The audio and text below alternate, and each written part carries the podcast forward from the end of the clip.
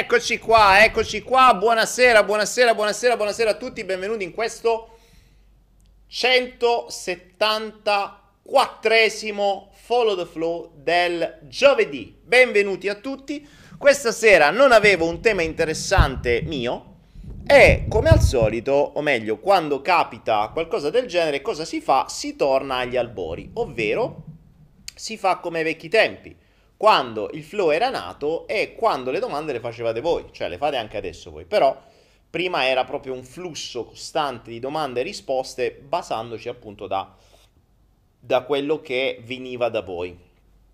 E poi da lì venivano fuori argomenti, venivano fuori perle, insomma corsi veri e propri e via. Ecco, oggi, oggi faremo questo. Oggi, scusate, io devo sempre sistemare il gatto che non, non trovo pace.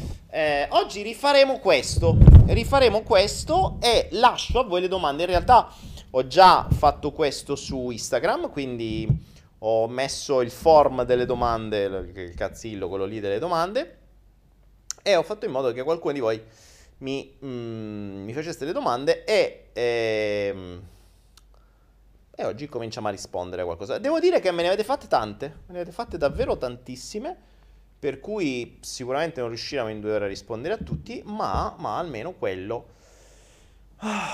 Ma almeno quello, io sto leggendo le risposte che mi state dando, le, le cose che mi state scrivendo sul coso. Ma almeno quello, insomma, lo faremo. Allora, Innanzitutto siamo solo 168 spettatori, 174 spettatori, la gente è ancora in giro, anche se non può uscire, non si sa per quale motivo, non è ancora arrivata, non so se avete ricevuto le notifiche, ma ormai dovreste saperlo che il flow c'è il martedì e il giovedì alle 20.30, salvo mh, varie ed eventuali. Detto ciò, qualcuno ci ha scritto chi ha visto tutti i suoi video, dice chi, Dalila Ibiza, di che cosa state parlando? Di miei video o di qualcun altro? Pinco Pallino, guerra globale contro i vaccini. Ragazzi, ma perché? Mi spiegate una cosa? Perché dovete stare sempre nella, eh, nella vibrazione della guerra, della paura, del complotto? eh, del eh, tutti contro tutti, questi sono cattivi, noi siamo buoni, dobbiamo fermare quello, dobbiamo bloccare quest'altro. Cioè, ma non è più semplice... Non è più semplice mh, mm, fare come... Um, fare come fanno gli animali. Cioè, semplicemente prendere atto dell'ambiente e usarlo per quello che è. Cioè, non è che... Ehm, l'avrò detto anche in questo caso un sacco di volte, no? Un gatto, una tigre, un leone che viene messo in un nuovo ambiente o nel proprio stesso ambiente, non è che comincia a dire oddio st'albero mi sta sui coglioni, via a morte quest'albero, cerca di andare a chiappare gli altri gatti, oh dobbiamo, dobbiamo cominciare a zampate a buttare via st'albero perché mi sta sui coglioni, perché no a questi alberi, facciamo la guerra a quest'albero perché mi ha fatto cadere, mortacci sua, mi sono rotto una zampa, via, chiamo tutti i gatti, faccio un, uh, una diretta su Instagram perché devo raccogliere tutti i gatti de zona perché così a zampate prima o poi st'albero lo famo cadere sto bastardo. No, c'è l'albero, lo posso usare, lo uso, non lo posso usare, non lo uso, sti cazzi. Punto. Cioè, e la vita è molto più facile così. Molto più facile. Perché se dovessimo andarci a impipponare il cervello e il 5G ci avvelenerà e il 5G ci frigge il cervello, eh, va bene, ho capito.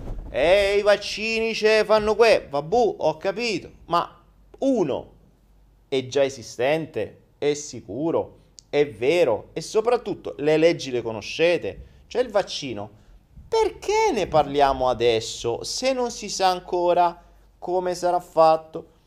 Eh, soprattutto se sarà obbligatorio o meno e se non sarà obbligatorio, quali sono i modi per poter rispettare le leggi e non farlo.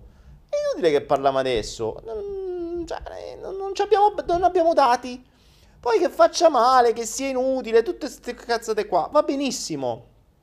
Ma è inutile parlarne adesso, capite?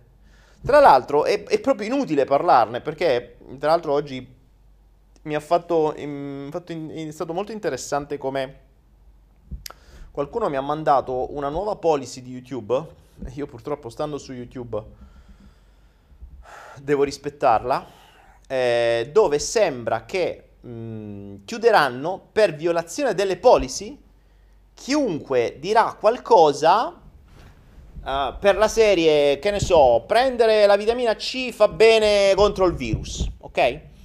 Tutti questi consigli che non sono scientifici o non sono scientificamente provati, non si sa esattamente da chi. La cosa interessante è che questo mi ha fatto oggettivamente sorridere perché è anche vero che mi hanno, qualche giorno fa mi hanno chiuso il... il uh, mi hanno ban- cancellato completamente e fatto il richiamo sul, vi- sul mio ex video dell'AIDS, che adesso ho messo su Vimeo. Eh, con la differenza che ho più prove io scientifiche che loro, ma vabbè, a parte questo, però vabbè, sto zitto, non, non se ne può parlare, va bene così. Però la cosa interessante che mi ha fatto sorridere è che YouTube mi dice che è una violazione delle policy se io dico, che ne so, la curcumina o la vitamina C fa bene eh, contro il virus, ok? Ammesso che questo virus esista. Però, però, però, quando il Papa dice in diretta nazionale a tutti che lo Spirito Santo ci salverà dal virus, a lui lo mandi a reti unificate. E la sua cosa sta su YouTube. Probabilmente adesso non so se ci sta, ma probabilmente ci starà. Quindi il Papa può dire che lo Spirito Santo ci salverà dal virus e va bene. Trump può dire in diretta nazionale che se te fa le iniezioni da mucchina eh, o che se, se te inietti o se te bevi il, il disinfettante fa bene uguale, c'è gente che si è ammazzata a sentire Trump e lui ha detto ti senti in colpa no. Quindi lui può dire che te puoi iniettare la mucchina, quell'altro può dire che lo Spirito Santo ti salva, io non posso dire che la vitamina C te fa bene. Per carità, accettiamo tutto. Però appunto, sei dentro una piattaforma ospite, mi metti queste regole, io le rispetto. Mm, non, se devo dire qualcosa vado a dire da qualche altra parte. Ma comunque sia, insomma, non, non sono io un medico, non, non, non lasciamo perdere. Uh, Invece una cosa interessante però che eh, facciamo a porte chiuse, quindi quello lì si può parlare perché tanto la cosa non appare eh, in pubblico e non resterà neanche su YouTube, è quello che faccio dentro quel gruppo lì, che è il gruppo ristretto salute e benessere, a cui può partecipare chiunque faccia un minimo impegno e che nel senso che ci aiuta ci supporta nei, nei, nostri studi e ricerche, essendo appunto studi e ricerche, purtroppo studi e ricerche quando cominci a fare analisi e cose varie costano un sacco, quindi chi ci supporta con un piccolo, un piccolo contributo di donazione rientra in questo gruppo, c'è già, eh, abbiamo già fatto una diretta mh, due domeniche fa dove praticamente è stato fatto un mini corso molto importante dove alcuni già stanno seguendo, eh, cioè stanno già partecipando al gruppo di ricerca e facendo analisi, facendo cose eccetera e probabilmente domenica, se tutto va bene, se riesco a finire delle ricerche che sto facendo su tutta una serie di analisi che mi avete mandato, probabilmente questa domenica di pomeriggio faremo il secondo meeting. Tutti quelli che eh, partecipano a questo gruppo che hanno fatto quella donazione poi saranno avvisati, riceveranno la mail. Mi raccomando, guardate nello spam, guardate nel, nel, cestino, perché magari la mail vi arriva nel cestino, poi non lo vedete e non, non siete presenti. Comunque sia, la registrazione rimane sempre presente online. Ehm, quindi, se volete, insomma, ci sta e soprattutto accedete già, mm, una volta a settimana vado a vedere le varie donazioni, vi mando il link del primo, eh, del primo, del primo meeting e vi mando il link della, del canale Telegram dove poi vi andate ad aggiungere e riceverete le notifiche poi delle, dei nuovi appuntamenti, eccetera. Quindi questo è.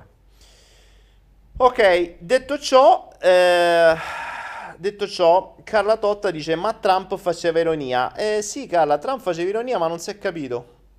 Non si è capito e qualcuno ci è andato sotto e l'ha fatto per davvero. Quindi l'ironia deve essere fatta in maniera chiara perché Trump che faccia ironia non sempre si capisce. Anche perché mi sa che aveva dato, aveva dato parola alla virologa e la virologa è rimasta un attimo sconcertata.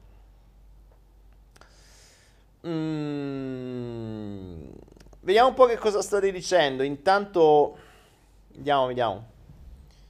Su internet metti nel motore di ricerca medicina tradizionale cinese alternativa appare una scritta sul Covid-19 che dice che se non ti senti bene ti devi rivolgere alle autorità sanitarie. Ah, fantastico, non lo sapevo questa. Alessandra dice se, se su internet metti nel motore di ricerca medicina tradizionale cinese o alternativa appare una scritta sul Covid-19 che dice che se non ti senti bene devi ti devi rivolgere alle autorità sanitarie. Eh, fantastico, ottimo. Stiamo a posto, stiamo. Pinco Pallino, allora, che, cioè, stai spammando, non c'è più tempo per le chiacchiere, dobbiamo agire. Che vuoi fa? Di, che vuoi fa? Allora, caro Pinco Pallino, allora, vai, facciamo una roba del genere. Capiamo, perché a me fa, fa impazzire questa cosa. Ehm 20 puntate su volete fare qualcosa. Che cosa volete fare esattamente? Perché quando fai qualcosa devi, uno, conoscere l'ambiente, due, conoscere gli eventuali partecipanti all'ambiente, tre, se vai contro qualcuno devi sapere chi è il nemico. Ok? Quattro, se devi agire sapendo già che è una guerra persa, te stai all'ammazzà. Comunque sia. Ah. Alberto Lanto, il sole guarisce la radiazione solare. Alberto, eh, ne abbiamo parlato nella, nel gruppo ristretto sul discorso sole e tutto quello che c'è dietro. Mm, Anna, Daniele, donazione libera oppure un minimo una linea? Eh, Anna, vai sul link e leggi. Eh, basta leggere, è molto semplice.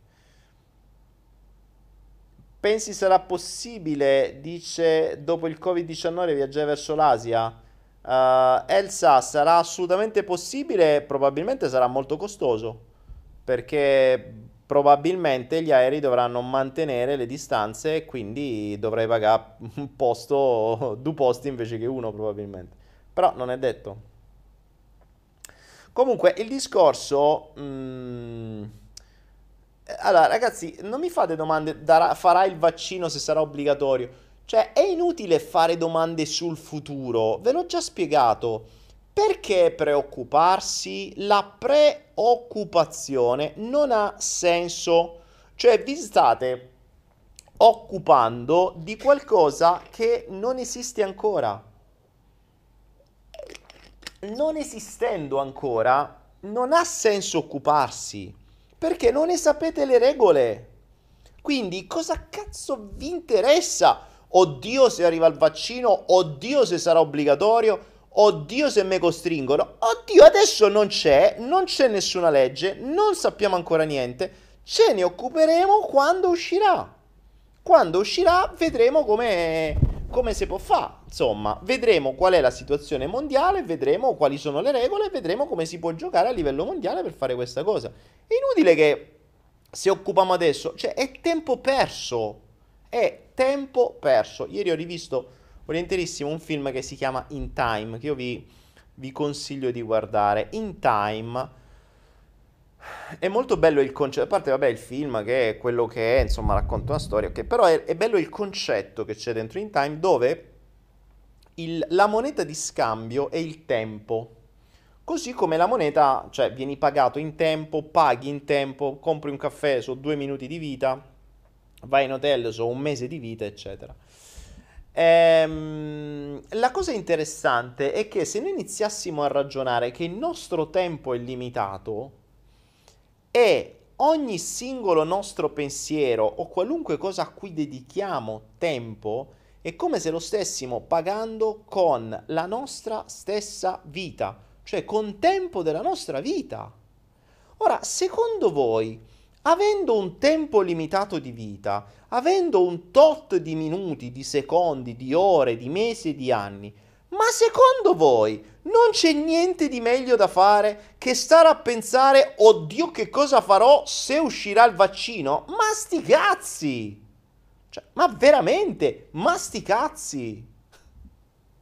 Che non è una roba che si mastica, il masticazzi, eh? Cioè, è una, una espressione romanesca che non si capisce bene se è un mastica, sì, o masticazzi, ok? Però, insomma, è a doppio senso. Per cui cominciate a ragionare così, cominciate a ragionare così, cioè a fine giornata chiedetevi, ho usato al meglio ogni singolo istante di questo giorno?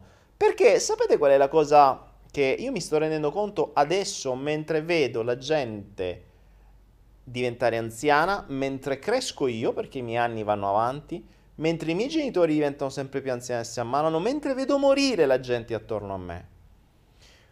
È morto qualche giorno fa il proprietario della casa dove sto a 62 anni. Oggi ho visto che è morto a 51 anni, mi pare a 55 anni, uh, un attore abbastanza famoso, quello indiano che ha fatto Jurassic Park, uh, Jurassic World, che ha fatto la vita di P, eccetera. 55 anni, miliardi non gli sono serviti a guarirsi dal cancro.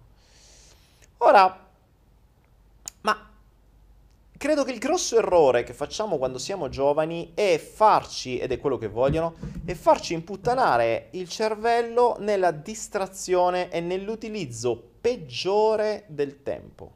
Peggiore del tempo. Finché ne abbiamo a sufficienza, c'è gente che non sa cosa fare io pagherei, se, se, se, il tempo fosse in vendita, vi giuro, userei tutto il denaro che guadagno e che ho da parte per comprare tempo. Tempo, tempo, tempo, tempo. Potessi avere 20 anni di più di vita, 10 anni di più di vita, lo comprerei subito. E invece c'è gente che lo spreca. C'è gente che lo spreca facendo guerre inutili. Uh, c'è gente. Um, c'è gente che lo spreca. Uh, c'è gente che lo spreca preoccupandosi. Cioè ricordatevi, la preoccupazione è la cosa più assurda che la nostra mente possa fare. Non solo, ma è, un, è anche una delle cose più dannose. La preoccupazione tocca lo stomaco, i tumori allo stomaco sono devastanti, non te lasciano scampo. Ho dei tumori allo stomaco, sono l'ultima spiaggia, ma prima trovi le gastriti, trovi le ulcere, trovi tutta una serie di cose dell'apparato dello stomaco. Lo stomaco è attaccato dalle preoccupazioni, quindi se mi preoccupo troppo, lo stomaco ne paga. Io sono stato preoccupato per anni perché avendo 5 aziende, un sacco di soldi, un sacco di problemi, un sacco di rotture ai coglioni, poi perderli tutti i soldi, avere debiti, eccetera. Eh, sapete quanto mi sono preoccupato? E sapete quando la mia vita è cambiata letteralmente? C'è un momento molto specifico della mia vita in cui ho, mm, in cui ho fatto il mio primo salto quantico e da cui poi è iniziato tutto il resto. L'ho raccontato qualche volta.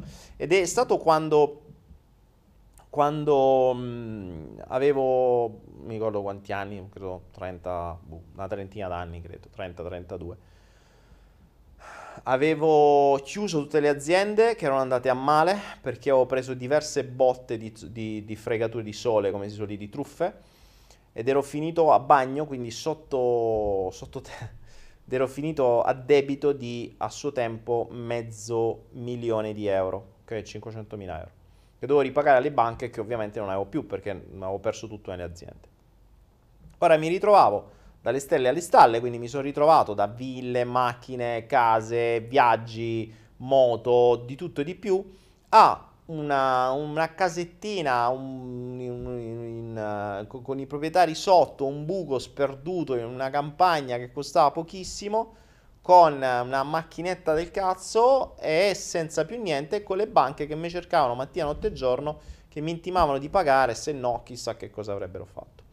Ebbene, quel periodo io ero completamente, costantemente preoccupato, costantemente depresso, malgrado uh, venissi da un passato di conoscenze, di PNL, mi fossi uh, risolto un sacco di cose su di me, però in quel momento mi ero dimenticato tutto, ero entrato in un loop di, di, di ego puro prima, quando ne ho fatti tanti, e poi di, di delirio e di, e di, mancanza e di bisogno e di lamento e di senso di colpa enorme verso me stesso, ma come ho potuto, come ho fatto a sbagliare, eccetera. E, e stavo veramente male, stavo veramente male. Io sono stato, credo, un mese in una condizione stile ameba, malissimo, malissimo fisicamente, malissimo mentalmente, con una valanga di preoccupazioni, con la mia mente che andava avanti nel tempo e vedeva tutto nero, tutto drammatico, tutto di sotto di giù. Con le banche mi continuavano a chiamare. A un certo punto, un giorno, mh, mm, non mi ricordo cosa mi ha riattivato tutto, eh, qualcosa nella mia mente mi ha ricordato quello che facevo prima, quello che avevo studiato, tutto quello che avevo imparato di PNL, tutto quello che avevo cambiato su me stesso.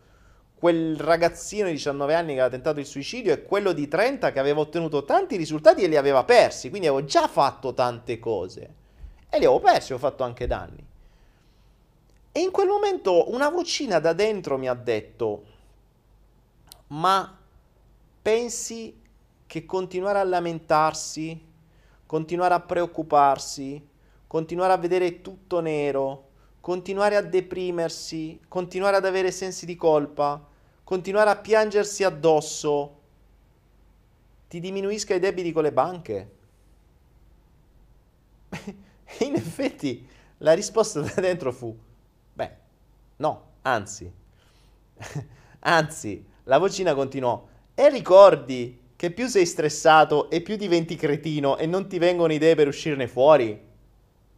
E in effetti la, la, mia razionalità mi ricordò queste cose dice, oh cazzo, è vero perché io ero un mese e mezzo che stavo in crisi depressiva e non facevo assolutamente niente. Quindi mi preoccupavo e basta. E, e questo non è certo il mezzo migliore per uscire da un problema. In quel momento mi illuminai mi illuminai, chiamai tutte le banche e dissi loro una cosa mentre erano loro ad attaccare, erano loro io gli dicevo, oh, scusate, eh, cercherò, Dio adesso non ce la fa, ero sempre lì a giustificarmi da sottomesso, a non sapere che cazzo dirgli perché non potevo più dargli quei soldi. Presi il telefono, li chiamai uno a uno, chiesi, chiesi al direttore, dissi, direttore sono la mia penna, ascolti una cosa, io adesso i soldi non ce li ho, Ci sono due opportunità ora. Voi potete continuare a rompermi i coglioni e non ve li darò mai e potete fare quello che volete, tanto non c'ho niente. Oppure smettete di rompermi i coglioni adesso e io, prima o poi, quando posso, ve li do. Parola mia. Scegliete. Queste sono le due alternative. Smettete adesso e non piate niente. Cioè, scusate, continuate a rompermi le palle e non prendete niente sicuro. Smettete adesso di rompermi le palle e prenderete tutto prima o poi. Decidete. Grazie, arrivederci. La vostra decisione la saprò se mi continuate a chiamare oppure no. Fatto, basta. Da quel momento io mi liberai del peso e a distanza di dieci anni ho pagato tutto. Ho pagato tutto. Ma non mi hanno più rotto i coglioni. Ci ho messo tutto il tempo che mi è servito, mi sono rimesso in careggiata, ho ricreato, ho rifatto, ho detto, mi sono pagati i miei bravi debiti, mi è rimasto resto e ho continuato. Ma è stato fondamentale far capire alla mia mente che quello stato emotivo era assolutamente disfunzionale, disfunzionale. Non utile, era disfunzionale, cioè non era funzionale a una beneamata minchia. Oh, se può dire beneamata? Ok. Grazie Davide Silvestro per i tuoi due, adesso ricominciamo con i 2 euro come l'altra volta, 2, 2, 2. Potete anche fare una donazione più alta di 2 euro, ricordate. Grazie Davide. Ehm, quindi questo è il concetto di base. Quindi non ha senso che cosa faremo se quando ci sarà il vaccino. Che cazzo, non lo so, non ne ho idea. Sapete cosa? Eh, io mi trovo cioè, io mi trovo in una situazione di merda qui, perché ho i miei genitori che stanno male a 8000 km da qui, io che non mi posso muovere. Cosa posso fare? Posso stare a preoccuparmi tutto il tempo? Mi occupo. Cioè, a parte il mio tempo è occupato per vedere come da qui posso trovare il modo per aiutare i miei e non è che posso stare lì a bestemmiare dicendo eh, non ci sono i voli, eh, chissà, è un altro mese, chissà. Cioè, guardo un attimo, guardo un attimo le, la situazione, quando vedrò che apriranno i voli prenoterò un biglietto. Mi hanno annullato tutti i biglietti, che devo fare? Cioè, non è che posso stare lì a smenarmela tutti i giorni, la mia vita continua, la mattina mi guardo l'alba e mi godo l'alba, dice, eh, ma eh, come fai in quella situazione? Ma non mi cambia niente! Cioè, se il sole sorge e io ci sto male dentro perché sto a pensare, oddio non posso volare, oddio non posso aiutare i miei, oddio. Non è che li sto aiutando i miei così. Cioè, anzi, se io sono preoccupato, loro stanno peggio di me. Quindi almeno io devo stare bene per far sì che loro non si preoccupino che a causa mia loro, cioè che a causa loro io stia male. Da qui posso mettere in piedi tutto quello che posso per aiutarli per quello che si può in questa situazione, per quel che è eh, ok, una situazione di merda, la sanità fa cagare, giù a Foggia è tutto un casino, non ci si può muovere, c'è uno stato di guerra, non puoi fare un cazzo. Vabbè, allora, eh, che ti fa? Cioè, questa è la situazione. Non è che se io mi preoccupo cambi qualcosa. Non è che se io sbraccio o faccio una diretta e eh, faccio chissà che cosa, cambia qualcosa. Non cambia assolutamente nulla. Tra l'altro, questa non è una visione pessimistica, è una visione realistica perché abbiamo nella storia milioni di casi in cui non è cambiato una mazza. Quindi, più che perdere tempo nel cercare di cambiare cose che non cambieranno, usiamo il tempo in modo funzionale per capire come sfruttare le cose così come cambieranno o così come sono adesso. Questa è la cosa più, più logica. L'ho ripetuto mille volte, ragioniamo come gli animali. Gli animali vedono le cose solo in funzione di risorsa o pericolo o neutralità. Quindi se sei una risorsa ti uso come risorsa, se sei un pericolo mi allontano da un pericolo, se non mi serve una mazza sei neutro. Quindi questa, questa, eh, questa situazione qua cerchiamo di trasformarla da pericolo a risorsa. E cambiamo la domanda. L'altra volta abbiamo imparato in uno degli ultimi flow l'importanza delle domande. L'importanza delle domande è fondamentale per la nostra testa perché, come vi ho spiegato l'altra volta, in base alla domanda che ci facciamo, otteniamo una determinata risposta. Quindi, se noi ci facessimo una domanda del tipo, eh, dopo sta pandemia saremo tutti nella merda? La risposta da dentro la tua mente sarà sì, ovvio eh, perdere, guadagnerò di me, sarò, avrò meno soldi? Sì. Cioè, se le domande sono queste, è vero. Se invece le domande cominciassero a cambiare e ci chiedessimo come posso sfruttare al meglio questa situazione per migliorare il mio stato di vita, per migliorare la mia qualità della vita, per migliorare la mia salute? Cioè, ovvio. Sapete, mh, mm, ho fatto esattamente questo questa mattina o l'altra mattina. Um, si sta parlando tanto di 5G, no? Ora, attaccatemi, fate quello che volete. Lo sapete che sinceramente non me ne frega una mazza del giudizio degli altri, quindi potete dire il cazzo che volete. Tanto alla fine non è un concetto di voler avere ragione o torto. Io parlo, quindi non mi interessa. E non è che devo avere ragione, è la storia che darà ragione o torto e sinceramente io spero di avere torto. Ma puntualmente ho ragione. Ma vabbè, mm, io continuo a dire, io sono l'unica persona che spera di avere torto sulle previsioni che fa, perché essendo realiste eh, spesso e volentieri si realizzano. Però è molto meglio avere una previsione realista perché così posso sfruttare la previsione ed essere e giocare in anticipo. Ora, una delle mie... Mh, tempo fa, chi è venuto alla, ai lab di Torino e di Roma, mi avrà sentito parlare di un'idea che ho da un po' di tempo, eh, che era ad esempio quella di poter mh, spostarsi in un luogo che potrebbe essere ad esempio magari un, uh, un vecchio paesino abbandonato, come ce ne sono tanti in Italia, dove poter vivere, magari mettere a posto qualcosa, creare una piccola comunità, chi vuole venire a vivere, viene a vivere, eccetera. Cosa però che è stata bloccata sul nascere, è stata bloccata sul nascere mh, mm, da un problema. Da un problema. E quindi quella cosa lì è stata bloccata. Poi vi dico il problema. Ora, adesso si parla... Um, adesso si parla tanto di 5G. Oh, il 5G, che è lì, dobbiamo bruciare le antenne, dobbiamo fare questo, è il, il nemico, è, è, la guerra, e ci frigge il cervello, è di su e di giù. Ok, è vero. Vabbè, per carità, fa malissimo, va bene. Mo, però, raga, cioè, allora, siamo un attimo realisti, dai, io voglio fare le domande stasera, già mi state a far parlare, poi mi fate via queste cose. Oggi Pinco Pallino mi ha dato questo spunto, ve devo dire le cose, perché lo sapete io parlo decore, parlo proprio a cuore aperto e polsini sporchi di sangue, come si suol dire. Ehm...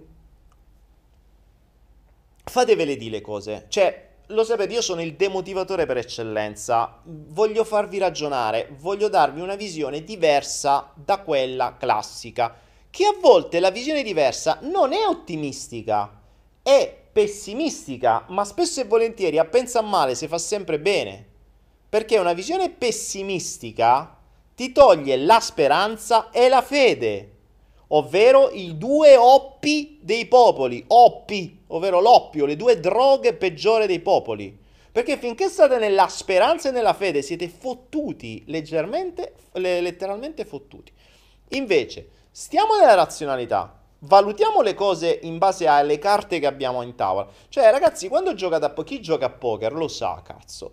Io non è che gio- guardo le mie carte e spero di vincere ragiono in base alle carte che stanno a terra, in base al non verbale degli avversari, in base alla conoscenza degli avversari, in base ai giocatori, in base alle puntate, in base se ci sono delle carte scoperte. Cioè, non è un gioco dove spero o ho fede che Gesù mi fa vincere sta mano a poker. No! Vedo quello che ho sul tavolo e in base a quello gioco la mia partita. Ecco, la vita è così. Cioè, fondamentalmente è un gioco. Trattiamola come un gioco. Ma essendo un gioco, dobbiamo saperne le regole e dobbiamo vedere le carte in tavola. Quindi vediamo le carte in tavola. Ora, il 5G, ok, fa male, perfetto. Ma perché? Ma pensate che il 4G faceva bene? Ma pensate che il 3G faceva bene? Ma pensate che l'ETAX facesse bene? Ma pensate che il GPS fa bene? Ma pensate che le onde televisive fanno bene? Ma pensate che le onde della radio fanno bene? Ma pensate che le onde radar fanno bene? Cioè, siamo pieni di onde, no da mo', dalla cosa spagnola, dal 1800 ispida quando hanno cominciato i radar. Hanno cominciato a mettere i radar, il mondo si è imputtanato delle prime onde magnetiche, questo ha fatto danno sulla mente umana, poi la mente, poi il corpo si è adeguato. Poi sono arrivate le onde radio delle radio, il corpo si è adeguato. Poi sono arrivate le onde televisive, il corpo si è adeguato. Poi sono arrivate le onde GPS, il corpo si è adeguato. Poi è arrivato l'ETAX, il corpo si è adeguato. Poi il wifi. Poi il 3G, il 4G, il 5G, ma perché mo tutto sto casino sul 5G non l'avete fatto prima? Col 4, col 3, non è che cambia più di tanto, eh? Anzi, detto tra noi, il 5, cioè pure... Mm, è, è, è, anche meno potente su alcuni versi perché viene bloccato da qualunque cosa la versione 5G. 1. 2. Il 5G non è una cosa che si può fermare. Se guardaste le carte in tavola, su sta roba qui ci sono piani talmente grandi che manco se scende Gesù Cristo in persona lo fermi. Quindi il 5G, prendiamo atto, sarà una cosa che va fatta. Punto. Se cominciassimo a ragionare in funzione di questo, perché potremmo guardare semplicemente le carte in tavola e capire come lo stanno preparando da decenni, dove vogliono arrivare, chi c'è dentro, perché c'è una combriccola di tutti gli stati, quindi non è una roba che dici, sai, fermo uno, no, non è così. Ma non solo, non solo, la preoccupa- il problema non sussiste, non sussiste perché non saranno le antennine del cazzo il problema. Il buon Elon Musk sta sparando 12.000, ma forse diventeranno 40.000 satelliti geostazionari a bassa quota, a 10.000 metri di altezza, che potranno coprire, e il suo obiettivo è dare copertura 5G in qualunque parte del pianeta. Mare, pieno mare, piena aria, ovunque. Ovunque. Quindi di che cazzo ci preoccupiamo? Avremo le onde 5G ovunque, che noi ci avremo le antennine vicino casa o no. Sti cazzi, perché tanto tu ci avrai l'antennina della Team o della Vodafone vicino casa, ma avrai Star X a 10.000 metri che ti inonda qualunque parte del cielo e della terra con le onde 5G. Quindi è inutile combattere. Adesso voi mi direte, non è vero, bisogna combattere. Va bene, combattete, ma tanto alla fine mi darete ragione. Perché se guardaste le carte in tavola vi rendereste conto che quella cosa non si ferma. Perché dietro il 5G non è soltanto una linea veloce e basta, c'è un mondo dietro, un mondo che se andaste a studiare un po' di più capireste. Cosa sta facendo Elon Musk? Che in realtà dietro Elon Musk ci sono i militari americani, la NASA, eccetera. Sta piazzando 40.000 satelliti geostazionari. Sapete che cosa accadrà tra un po'? Probabilmente che Elon Musk, ovvero StarX, proporrà un unico abbonamento linea internet globale. Globale. Ovvero, io col mio bravo telefonino che si potrà collegare al 5G Star X, ovunque andrò, in qualunque parte del mondo, non avrò problemi di cambiare scheda, non mi dovrò sbattere a comprare i vari cosi locali, fare, dire, avrò la copertura mondiale. Fostessi anche in mezzo al mare a centinaia di chilometri dall'antenna più vicina, io avrò la copertura. Ora, sapete perché avevo abbandonato il progetto, dei, l'idea di andare a vivere in qualche posto sperduto in Europa? Perché in Europa non c'è copertura internet e io vivo con internet, quindi mm, io campo con internet, ok? Già a Foggia, che è un capoluogo di provincia, fa cagare internet, quindi mentre in Thailandia ti tirano una fibra ottica pure in mezzo al mare, a momenti io qui posso avere addirittura un terabit, sono in un villaggio di pescatori, in Italia, in un capoluogo di provincia, io dentro casa a Foggia dei miei non ho internet, ok? Non arriva manco il 3G, quindi manco il, non pio manca la linea del telefono, pensate come stiamo. Ora, l'altro giorno stavo riflettendo, però Cazzo, figa sta cosa del 5G. Perché io per la prima volta potrei andare a vivere in un paesino, in una grotta sottoterra in Sardegna e avere la mia linea internet veloce. E se quel giorno dalla Sardegna poi me ne voglio andare e voglio andare nei, sotto i sassi di Matera, avrò la mia linea internet veloce. E guarda un po', forse grazie a Starix, al nemico, al brutto e cattivo 5G, io potrei realizzare un sogno un giorno. Allora il 5G è buono o cattivo? Eh, punto. Lo possiamo vedere come il male, lo possiamo sfruttare come il bene, ma la differenza sta a noi. Cioè, fermo restando che quello ci sarà e non lo togliete perché scordatevi che qualcuno tramite qualche video su internet o qualche petizione su change.com o qualche messaggio via WhatsApp che rimbalza riuscirà a convincere qualcuno a PA 12.000 satelliti che stanno in cielo e riportarli sulla Terra. Scordatevelo! Il solo pensiero di una cosa del genere vuol dire che voi state buttando tempo della vostra vita su delle cose inutili. Sfruttatele in modo funzionale. Una cosa c'è, a posto, usiamola, perché è la stessa metafora del gatto di prima. Voi state facendo come quel gatto che si impunta contro un albero secolare e decide che gli sta sui coglioni e lo vuole abbattere. Non lo abbatterà mai manco se sta lì a da zampate tutta la vita, ma rischierà, invece di vivere, godersela, mangiare e trombare come un normale gatto, di mettersi lì e spam, spam, sto bastardo, io te levo, io te butto giù, spam, spam, con le zampate, finché gli verrà il sangue alle unghie, butterà la vita sua, stremato morirà, l'albero resterà sempre lì e lui si è bruciato la vita. Volete far così? Bene, auguri, ma scusatemi, io non faccio parte di sto teatrino, cioè quindi, ehm,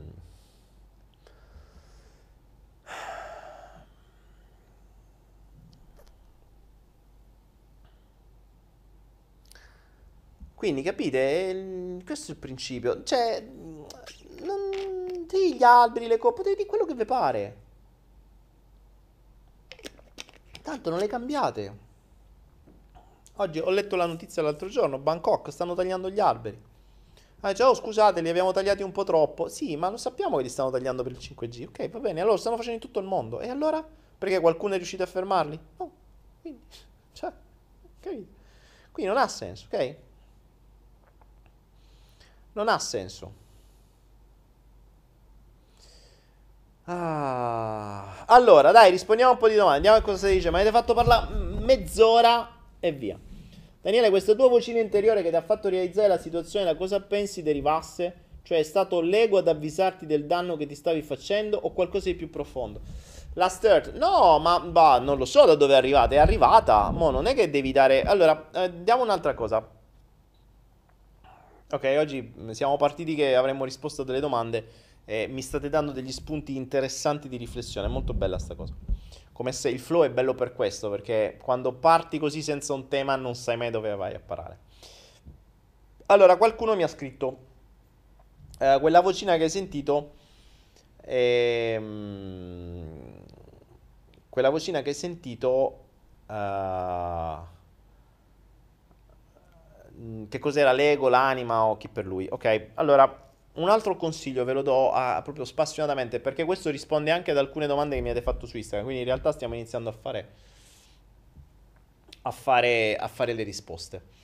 C'è una domanda classica che ridonda in molti di voi, che è quello di sapere chi o cosa ve manda qualcosa. Cioè, No, ho sentito sta vocina. Ah, ma di chi è sta vocina? Eh, ho sentito questa. Ma chi è che mi parla? Eh, ma se, chi è che ti ha dato questa cosa? Era l'ego o qualcun altro? Raga, ma mi spiegate per quale motivo vi interessa così tanto l'emittente del messaggio e non il messaggio stesso? Questa è una domanda che io mi pongo sempre, no? Cosa cazzo ve ne frega di etichettare e dare un nome a chi vi manda il messaggio? Ma voi scusate, cioè quando va arriva al postino con una raccomandata, no, va arriva per esempio la raccomandata di Equitalia, no? Vi capita, arriva la raccomandata di Equitalia, arriva al postino, bussa alla porta, vi porta la raccomandata di Equitalia, voi che fate? Prima di aprire la raccomandata chiedete nome e cognome al postino, come si chiama, dove vive, come sono i suoi figli, con chi è sposato, che ha fatto prima, la sua infanzia. Gli chiedete tutte queste domande o ringraziate e lo lasciate, povero Cristo, a fare il suo lavoro, aprite quella lettera e andate a dare i vostri soldi a Equitalia? Cioè, la lettera è un messaggio, il messaggero, sti cazzi!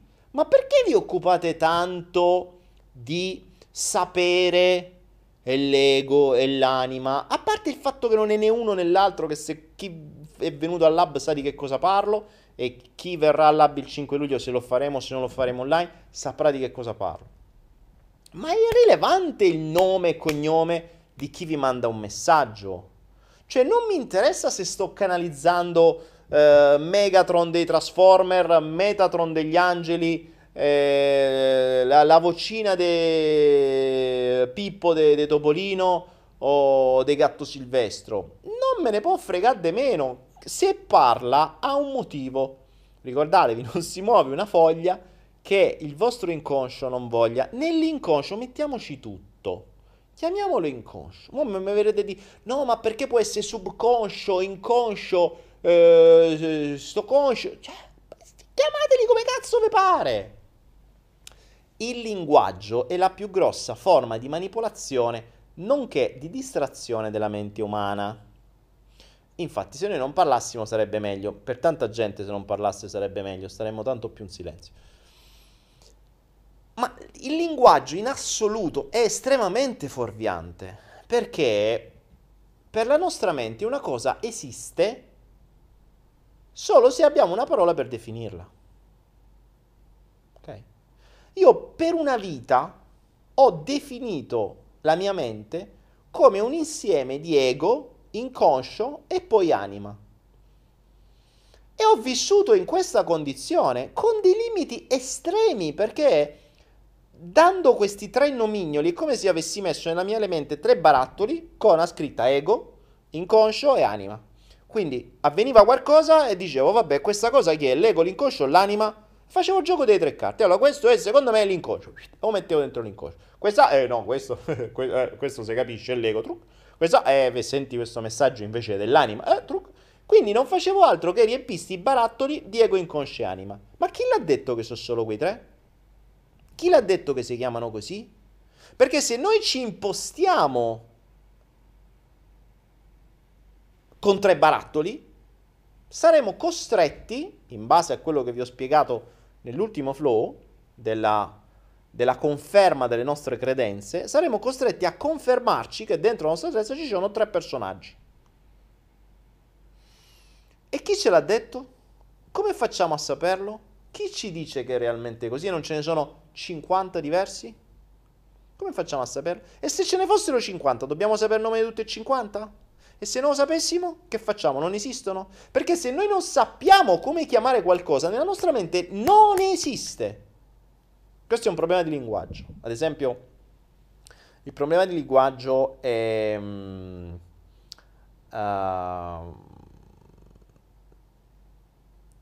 uh, un problema di linguaggio, ad esempio, in italiano è sul verbo potere.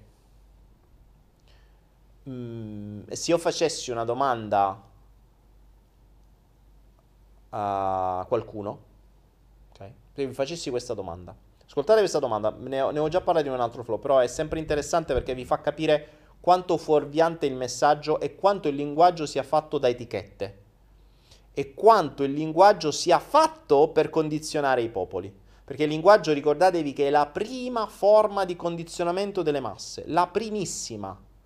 Il linguaggio viene costruito per condizionare le masse. Mm? Tanto per darvi un'idea, oggi ho letto una cosa, stavo vedendo una cosa sul Padre Nostro, ebbene Papa Francesco ha cambiato una frase del Padre Nostro perché non andava bene, perché ha detto eh no, la traduzione non è giusta. E in realtà era vera, cioè eh, Padre Nostro che sei nei cieli, c'era la fisica, santificato il tuo eccetera, eccetera.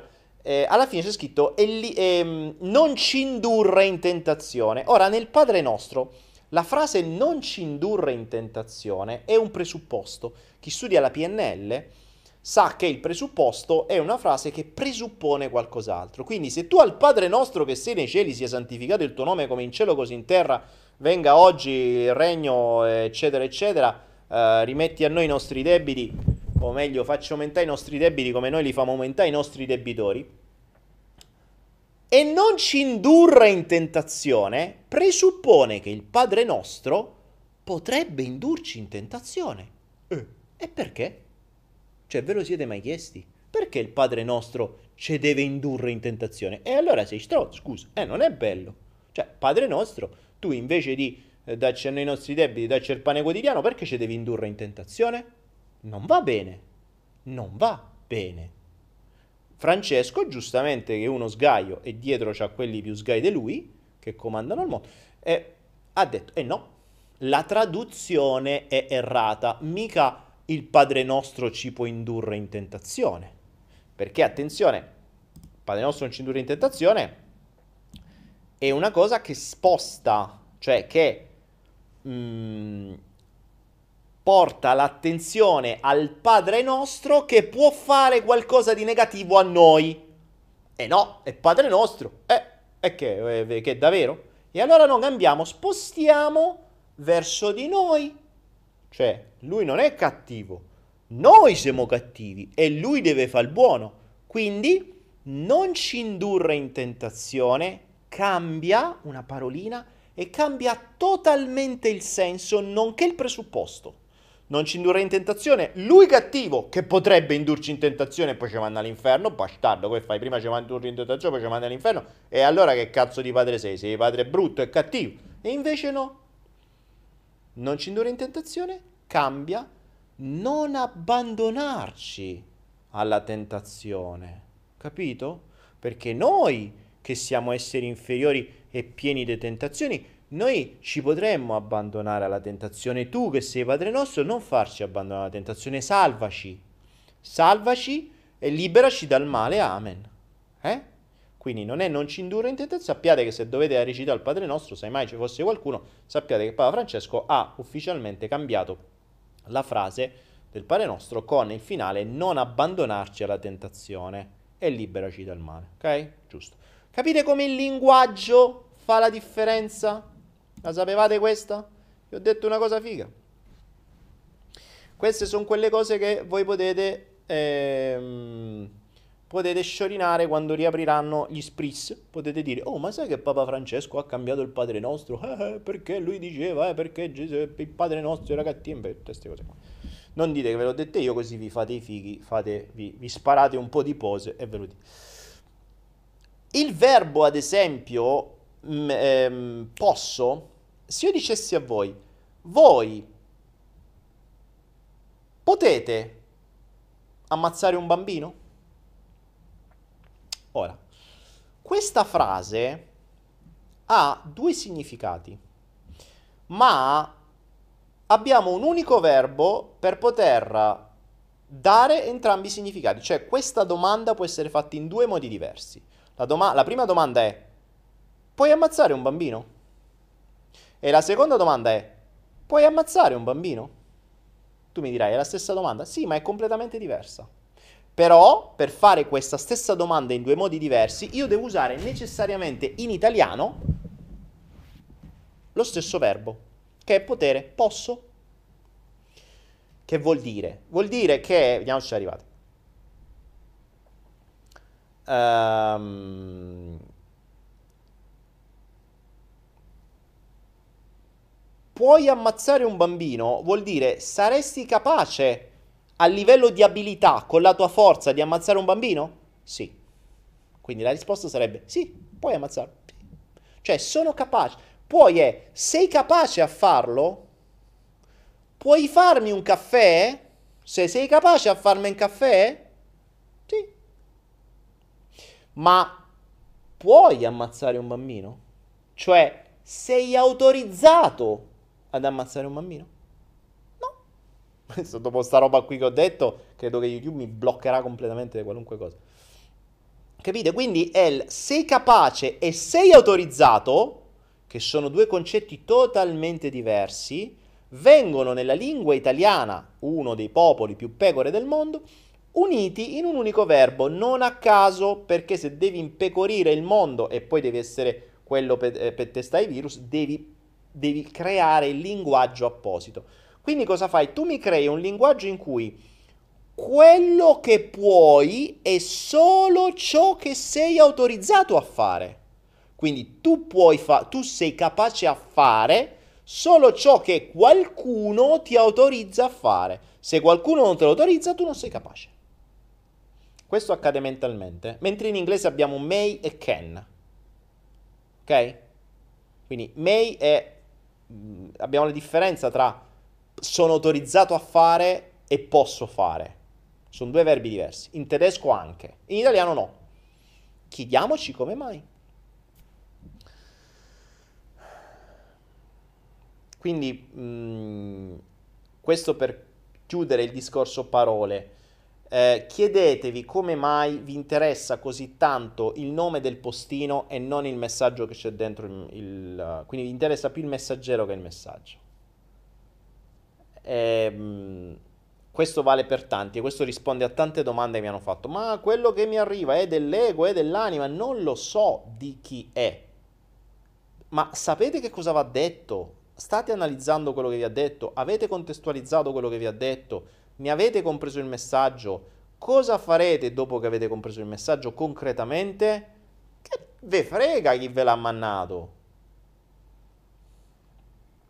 Ok? Chiaro questo? Vediamo.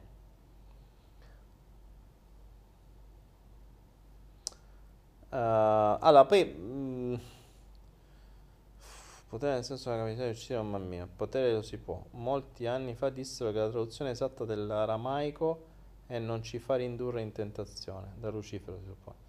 Ecco, come vedi il mondo. Oh, ragazzi, non mi fate domande su cose di cui si parla in altro tipo di cose. Non mi parlate di criptovalute, di denaro adesso. Perché quello lo facciamo nei passion, lo facciamo nelle cripto, lo facciamo in altri ambienti, in altri ambiti. Mm, parleremo anche di cripto, ultimamente si sta smuovendo un sacco di cose carine, per cui parleremo anche... Uh, anche di questo, ok?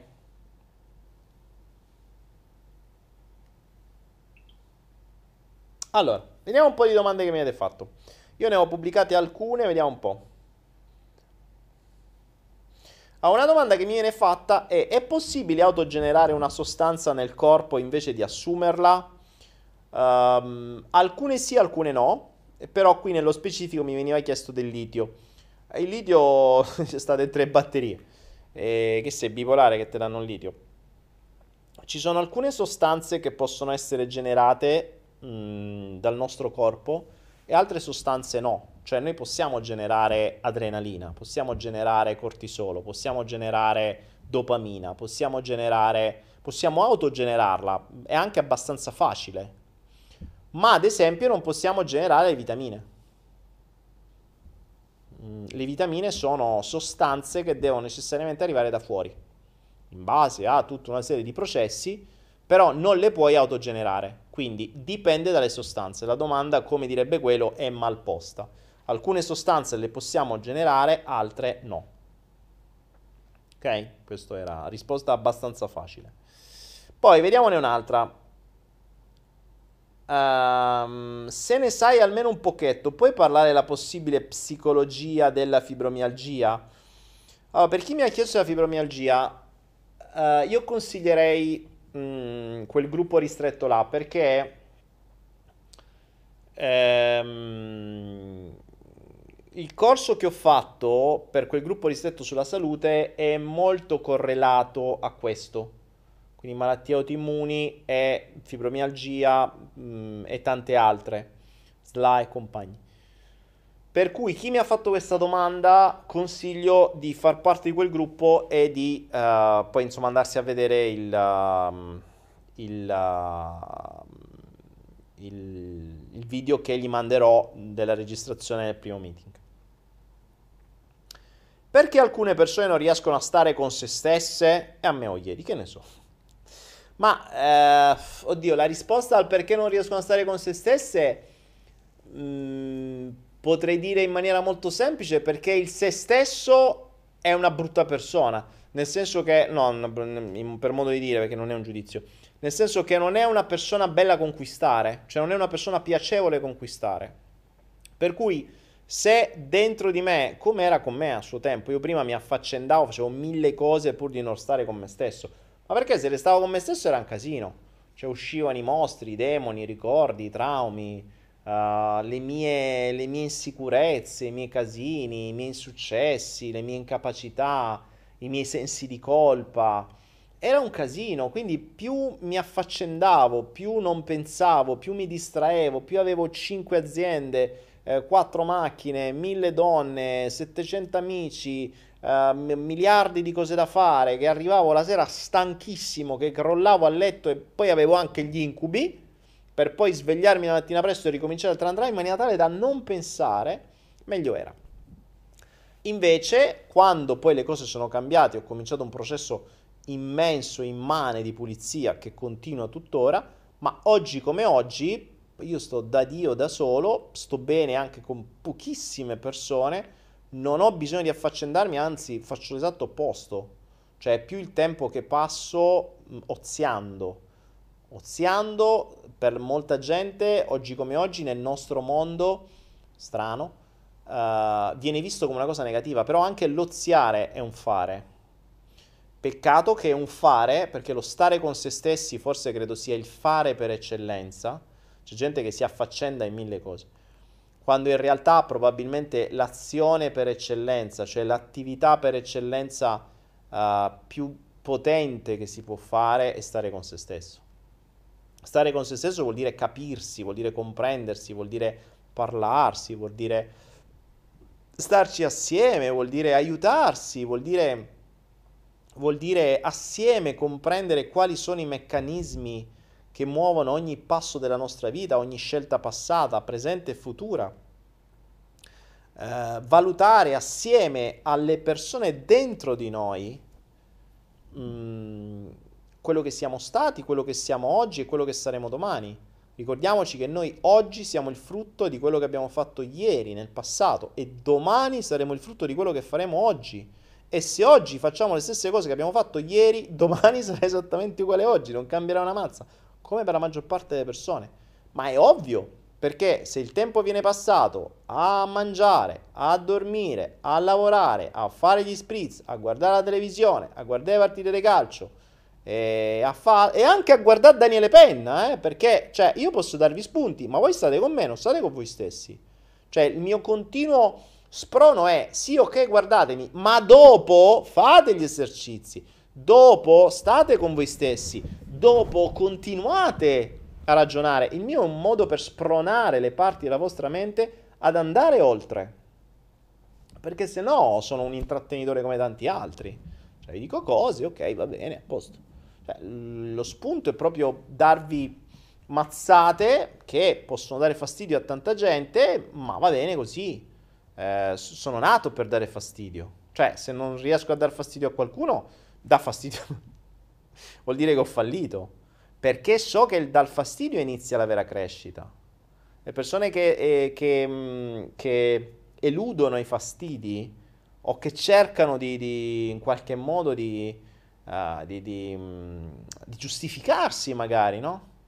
Ci sono quelle persone che ehm, se, se, gli fai notare qualcosa, eh, ci sono quelle che lo prendono come un feedback, ok? Può essere vero o falso, prendo lo spunto, valuto, che ti dicono grazie o che non ti dicono niente, persone che se ne sbattono altamente, dicono vabbè sti cazzi non è vero, e persone che magari stanno lì a giustificarsi, a dire no non è così, ok, cioè, mm. infatti è uno dei motivi per cui io faccio le cose monomandatario, io non voglio sapere, non mi interessa sapere se eh, voi fate una certa cosa o meno, se vi giustificate o meno, ma frega cazzo, cioè, cioè, io parlo, do le mie esperienze, racconto le mie storie, se possono tornare utili a qualcuno bene, se non possono tornare a nessuno sti cazzi. Francesco Graziuso, grazie, Graziuso, grazie. Ecco perché ti chiami Graziuso, perché hai donato ben 5 euro. 5, ben, cioè 5 euro rispetto a 2. 5 euro, grazie, ma non perché 2 o 5 siano tanti o pochi, perché ogni singola donazione sono piccoli pezzi che ci permettono di fare 174 flow alle 2 e mezza di notte a gratis e continuiamo da anni e anni e anni. Io che amo oziare e fare tante cose, sta con me stesso, godermi gli alberi, godermi la natura, godermi gli animali, mi godo anche voi grazie al fatto che eh, in qualche modo c'è tutto questo. È possibile smettere di confermare credenze, dice Francesco Graziuso, stando nello stesso ambiente? Per quanto mi impegno a casa mi sento come bloccato nell'agire e fare cose buone. Allora, Francesco, ripeto la domanda perché è interessante. Dice, mh, mm, è possibile smettere di confermare credenze stando nello stesso ambiente? Uh, la risposta è sì, è possibile, ma è difficile. Okay. E poi continua dicendo, per quanto mi impegno a casa mi sento come bloccato nell'agire, fare cose buone. Eh, però è anche vero questo che dici, perché mm, uh, perché la casa, quindi il tuo ambiente, è un cumulo di ancoraggi, è un cumulo di inneschi. E uh, spesso e volentieri ogni angolo della casa, ogni ricordo, ogni suppellettile, ogni cosa potrebbe innescare un ricordo passato, potrebbe innescare uno stato d'animo, potrebbe innescare una personalità, potrebbe innescare tante cose. Quindi è difficile riuscire a stare nel qui ed ora o nel fare qualcosa di nuovo quando l'intero ambiente ti riporta qualcosa di vecchio. Infatti, ricordiamoci, l'altra volta abbiamo parlato della scala della vita, nonché dei livelli analogici di Robert Dis, dove parlavamo eh, di come il, mm, il di come per fare un cambiamento bisogna partire o dall'identità o dall'ambiente e l'ambiente è enormemente manipolante. Eh, il mio più grande cambiamento è avvenuto quando ho lasciato tutto, non solo il concetto di Italia, ma proprio tutto. Casa, amici, persone, tutto, ho mollato tutto, avevo casa con un sacco di roba, avevo ville, un sacco di robe, chiuso tutto, valigia da 23 kg e ciao. E sono stato con una valigia in giro per anni con 23 kg dove c'erano 15 kg solo di attrezzature elettroniche. Adesso purtroppo mi sono casinato perché mi sono fermato da un po' di anni per fare tutto sto casino. mi sono un monitor, telecamere, di tutto di più. Però, eh, però è, mm, l'ambiente è enormemente condizionante. Quindi sì, puoi, puoi abbattere una credenza, eh, dipende dal tipo di credenza, eh, perché poi ne abbiamo parlato l'altra volta, non, non ripeto le stesse cose, guardate il flow precedente sul giallo dell'uovo sbattuto. Uh, però l'ambiente è assolutamente condizionante. Al massimo, se devi fare una roba del genere o se devi prendere decisioni o scelte, falle fuori casa. Cioè, adesso è un po' difficile perché non potete manco uscire, però quando potrete riuscire, non si sa esattamente quando, magari fatelo. Fabio Brichese, 10 euro. Grazie Fabio Brichese, non hai neanche fatto una domanda. Grazie Fabio, grazie, grazie, grazie. Allora, aspetta, veniamo avanti sul... Uh, io do, do prima priorità ai... Do prima priorità a Instagram, perché mi avete fatto un sacco di domande, ne ho già selezionate qualcuna. Um, un'altra domanda, anche se ne ho già parlato, è come uscire dagli schemi ricorrenti che ti accadono nella vita.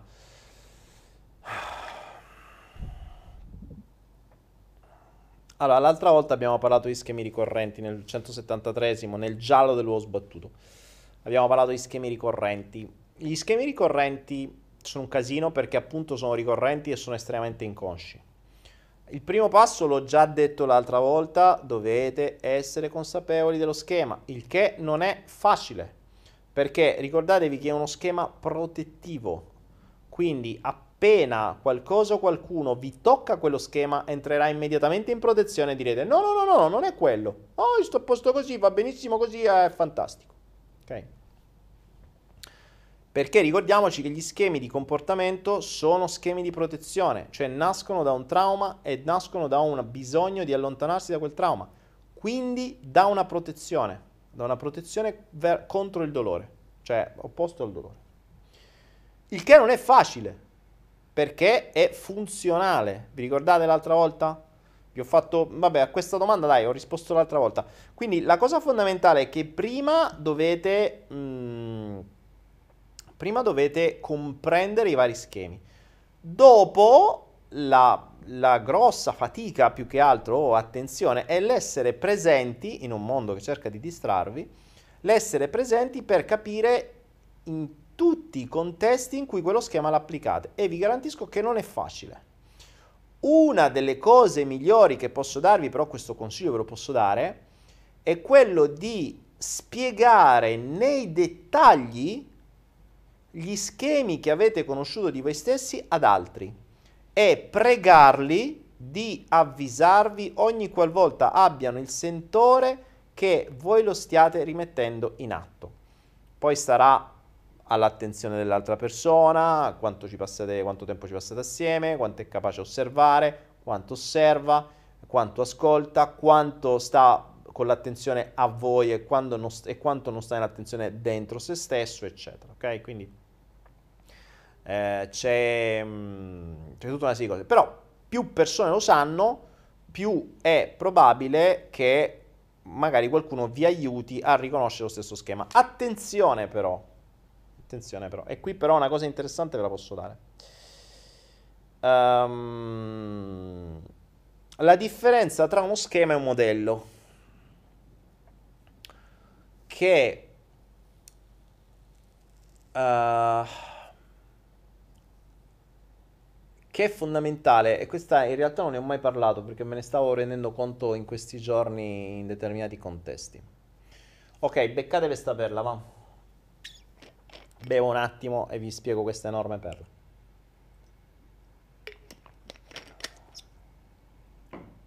Mi metto comodo. Allora,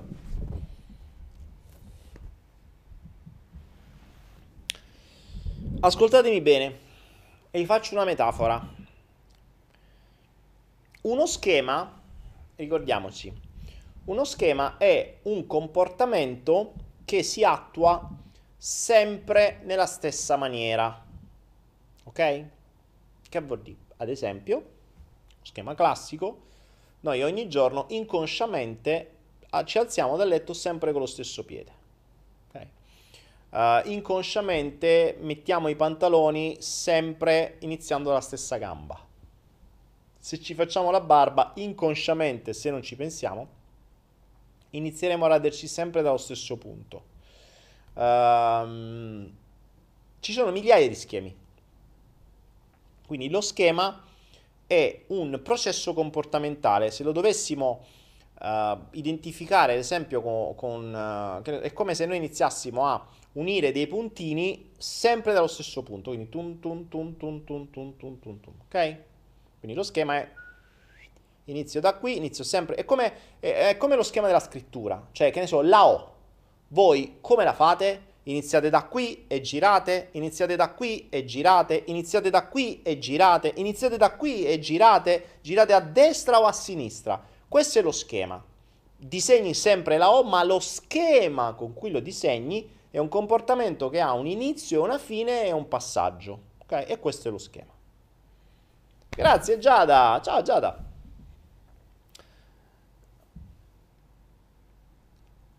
Ora, diverso invece è il modello, perché il modello è quello che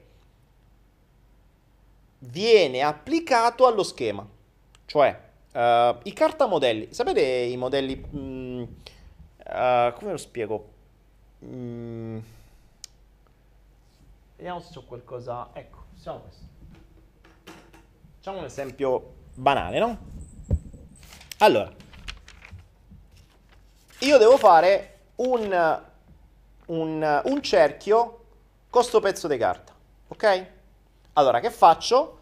Prendo sto bicchierino, lo metto qua sopra, pio una penna, disegno il, il pezzo, il, il cerchio e poi ritaglio, ok? Userò questo su questo pezzo di carta, io userò, inizio magari da qui, giro in questa maniera, poi prenderò le forbici e comincio a tagliare dall'altra parte. Questo processo è lo schema, cioè inizio sempre da qui, giro sempre di qua, poi taglio di qui, poi taglio di là. Questo è il modello. Ora, questo modello io lo posso applicare su questo foglio, lo posso applicare su questo quaderno, lo posso applicare su sto pezzo di plastica, lo posso applicare su quello e che succede? Che lo stesso modello verrà, quindi verrà usato per fare delle cose completamente diverse, perché Lì avrò fatto un cerchio di carta. Qua avrò fatto un cerchio di cartoncino. Qui ci faccio un sottobicchiere di legno. Qua ci faccio una padella di plastica. Cioè, sto facendo cose che sembrano completamente diverse. Da fuori, se voi le vedeste, sono totalmente diverse. È diverso il materiale, è diversa la figura, è diverso il colore, è diverso l'utilizzo, è diversa la funzione, ma lo schema, il, modello utilizzato è sempre lo stesso. Ok? Quindi è un po' come il cartamodello per i vestiti, che è sempre lo stesso, poi quel vestito lo fai in seta, lo fai in cotone, lo fai di cartone, lo fai in lana, in cashmere, lo fai di colore giallo, rosso, verde blu, se tu alla fine li vedessi tutti quanti assieme, vedresti dei vestiti totalmente diversi per colore, per tessuto, per quel che è, per tile, ma il modello è sempre lo stesso. Ok? Quindi il modello è quello a monte. Lo schema è come utilizziamo il modello, il risultato di quello schema può essere totalmente diverso. Perché ad esempio nell'effetto carta modello eh, noi abbiamo il modello, lo applichiamo sulla seta, lo tagliamo sempre iniziando da una parte per finire dall'altra parte e poi ci facciamo il vestito blu de seta. Lo stesso modello, cominciamo sempre dalla stessa parte, tagliamo, lo facciamo in cashmere di giallo quindi abbiamo dei risultati totalmente diversi su cose che siamo totalmente diversi, ma usando lo stesso schema e lo stesso modello. Quello che mi interessa, lo stavo facendo notare ultimamente a alcune persone, non è lo schema, ma il modello. Perché il modello è quello che sta molto più in alto. Uh, io faccio sempre un esempio con una mia carissima amica che mh, mm, rimase un po' scioccata perché uh, stavamo chiacchierando e mi disse, ah guarda io sono, sono proprio all'opposto di mia madre. No, no, no, guarda, lo, proprio l'opposto di mia madre. Perché lei ha fatto questa cosa, io invece sto facendo completamente la. Lei ha studiato questo, io ho fatto quest'altro, lei di su, io di giù. Quindi mi ha dato tutta una serie di evidenze che dimostravano che lei era l'opposto della madre, quindi sembrava proprio una reazione polare. No, no, io mia madre, eh, proprio, lei, mia madre è stata proprio l'esempio di quello che io non dovevo fare. Cioè, mia madre andava di là, io andavo dalla parte opposta. Che tecnicamente in psicologia parliamo di, di, uh, di reazione polare. Poi però, a un certo punto le ho fatto una domanda, perché lei mentre mi parlava degli schemi, io guardavo il modello più alto. A un certo punto le ho fatto, scusami, tua madre eh, quante figlie aveva quando sei nata te? C'era due sorelle, ok. E ha divorziato, vero? Sì. E quanti anni avevate quando lei ha divorziato? Eh, io ho otto anni e l'altra mia sorella due anni. Ah, ok. E, mm, e quando è che hai avuto il tuo primo figlio? Bah, molto giovane, a 19 anni. A posto, ok. Quanti figli hai tu adesso? Due. E stai per divorziare, vero? Eh sì. Quanti anni hanno i tuoi figli? E lì, tum. Due e otto. A quanti anni hai fatto il primo figlio? A 19. Ah. E sei sicura che non hai fatto quello che ha fatto tua madre? Cioè, il modello più grande era stato completamente replicato. Stessa età di figli, stessi figli, stessa fine del matrimonio, stessa cosa. Il lavoro era diverso, la casa era diversa, il luogo era diverso, era tutto diverso, ma lo schema più grande era fatto. Lo vedo io, lo vedo io. Cioè, io l'esatto opposto dei miei genitori. Mm, proprio opposto. I miei sono sempre stati in Italia, insomma, i mossi, mi hai preso un aereo, io viaggio in giro per il mondo, faccio, dico, Uh, c'è proprio l'esatto opposto, l'esatto opposto dei miei genitori. Cosa facevano i miei genitori? Mia madre aveva una libreria e vendeva, mio padre faceva l'insegnante. E io che faccio? Non faccio l'insegnante, l'insegnante e il venditore? Cioè, non faccio l'insegnante e partecipo ad Anaera che è un sito dove vendiamo corsi e libri. E soprattutto la libreria cosa vendeva? Vendeva libri di scuola, vendeva i libri di formazione e io cosa faccio? Faccio il trainer e faccio prodotti di formazione. Cioè, a livello più grande, ho applicato pari, pari il modello dei miei. In maniera completamente diversa, ma il modello grande è esattamente uguale. Ok? Cioè, capiamo la differenza tra modello e schema, perché sono davvero abissali. Se cerchiamo di comprendere il modello, gli schemi diventano molto più facili da capire perché gli schemi sono riapplicati costantemente, solo che ricordiamo una cosa fondamentale, fondamentale. Qualcuno mi dice il modello è come la matrice. Sì, Andrew, bravo, è il, il cosiddetto blueprint, la, la, matrice, quella è lo stampino, no? È quella da cui poi si stampano le banconote, cioè lo, lo, la, la matrice di base, quella da cui poi veniamo fatte tutte le cose tutte uguali, facciamo. Ehm, cosa stavo dicendo? Um, ricordiamoci che la mente può vedere solo ciò che conosce.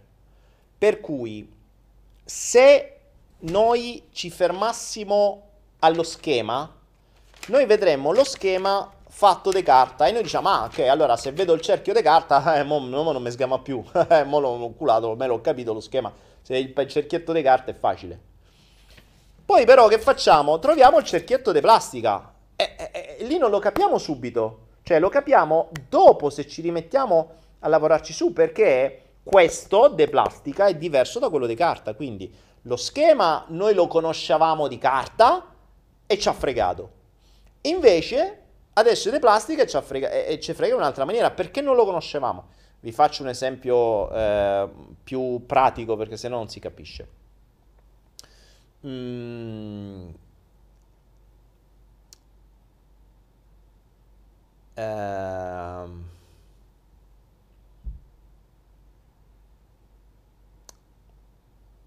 Allora, ad esempio, uno schema in cui mm, uno schema che conosco di qualche persona che ho conosciuto. Uh, uno schema in cui la persona deve eh, sente necessità per tutta una serie di cose passate. Qualcuno mi aveva chiesto ecco un'altra domanda di oggi, ci fai vedere qualche altro schema, adesso ne dico un altro. La persona mh, per tutte le sue esperienze passate, perché si sente di non valere, perché si sente di essere inferiore, perché di su, perché di giù, eh, se le viene chiesta una cosa, di farla in una determinata maniera, lei ci deve mettere del suo e cambiare le cose.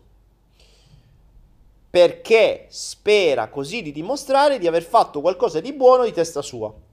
Ma allo stesso tempo, quando lo fa, si giustifica per averlo fatto. Ok? Questo è il modello. Quindi il modello è a causa della sua infanzia in cui è stata trattata in una determinata maniera, ha bisogno di mostrare di essere in grado di fare delle cose e di fare qualcosa di utile di conto suo. Questo è il modello, perché ne sente la necessità in questa maniera. Su questo modello lo può applicare su qualunque cosa. Cioè, tu che ne so, le dici, uh, sentimi, vai a comprare un quaderno per cortesia così uh, rosa, di questa forma, quei righe? Lei torna con un quaderno verde lungo e quei quadretti.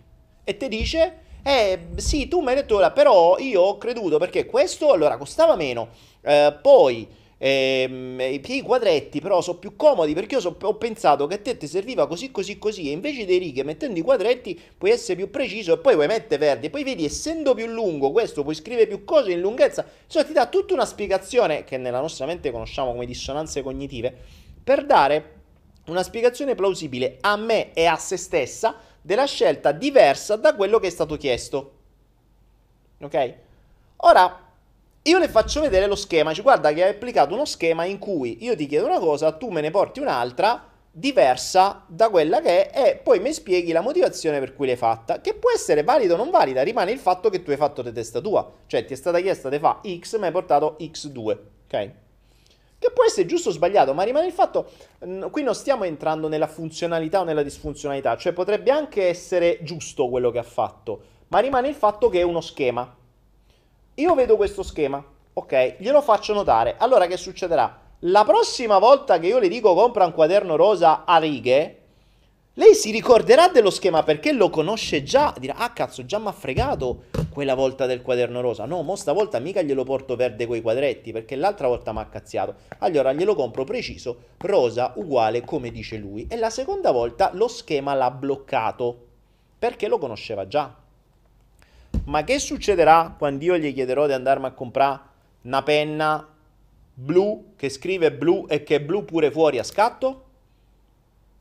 È diverso lo schema. Ah, eh, qui le parte in automatico di nuovo, perché non starà più a pensare al quaderno che già conosceva, ma si riapplica il modello Ah, ma ha detto di comprare la penna blu. Eh, però cavolo, nero effettivamente diventa più incisivo. Quando scrive nero è più nero. Poi questa qui è più figa perché c'ha la cosa di plastica. Invece di essere blu è nera, però c'ha un grip migliore. E questo invece di avere il tappo che eh, pigi, questo c'ha tutta un'altra cosa che fai così, eh?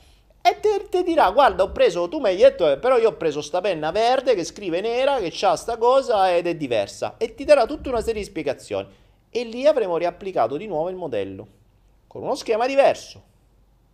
Perché non è più applicato al quadernino ma è applicato alla penna. E così via and so on. Quindi la mente riconosce quello che sa. E se ha identificato uno schema vedrà lo schema. Se ha identificato il modello sa che quello lo può applicare ovunque quindi lo blocca prima ed è fondamentale secondo me il concetto di modello e di schema ed è una cosa a cui sono arrivato davvero ultimamente perché mh, eh, molto spesso ho visto io per primo riconoscere schemi già conosciuti ma non riconoscere schemi non conosciuti. Mentre se becchi il modello, il modello lo becchi subito. È lo stesso discorso per vestito, no? Cioè se io so che il modello è un determinato taglio, se quel taglio è fatto in un materiale o in un altro, in colore o in un altro, io so che quel taglio è quello lì, punto, l'ho sgamato. Non sto più a vedere il dettaglio, sto a vedere il macro schema, il macro modello. Ecco, la grossa differenza tra schema e modello sono i dettagli. Cioè, lo schema è molto dettagliato, il modello è molto ampio. Eh, ancora con l'idea del cartamodello, no? Cioè, il cartamodello mi dà i, i, i bordi, mi dà la forma poi se lì ci mettete le paillette e tutti gli accessori, le spilline, cioè fate una cosa fighissima, ma il modello è molto, mh, mm, come dire, molto spartano, molto... ha soltanto definiti i boundaries, i, mh, mm, che cazzo si chiama, i confini, uh, mentre lo schema può essere molto più dettagliato. Ok? Boh. Allora, vediamo un po'.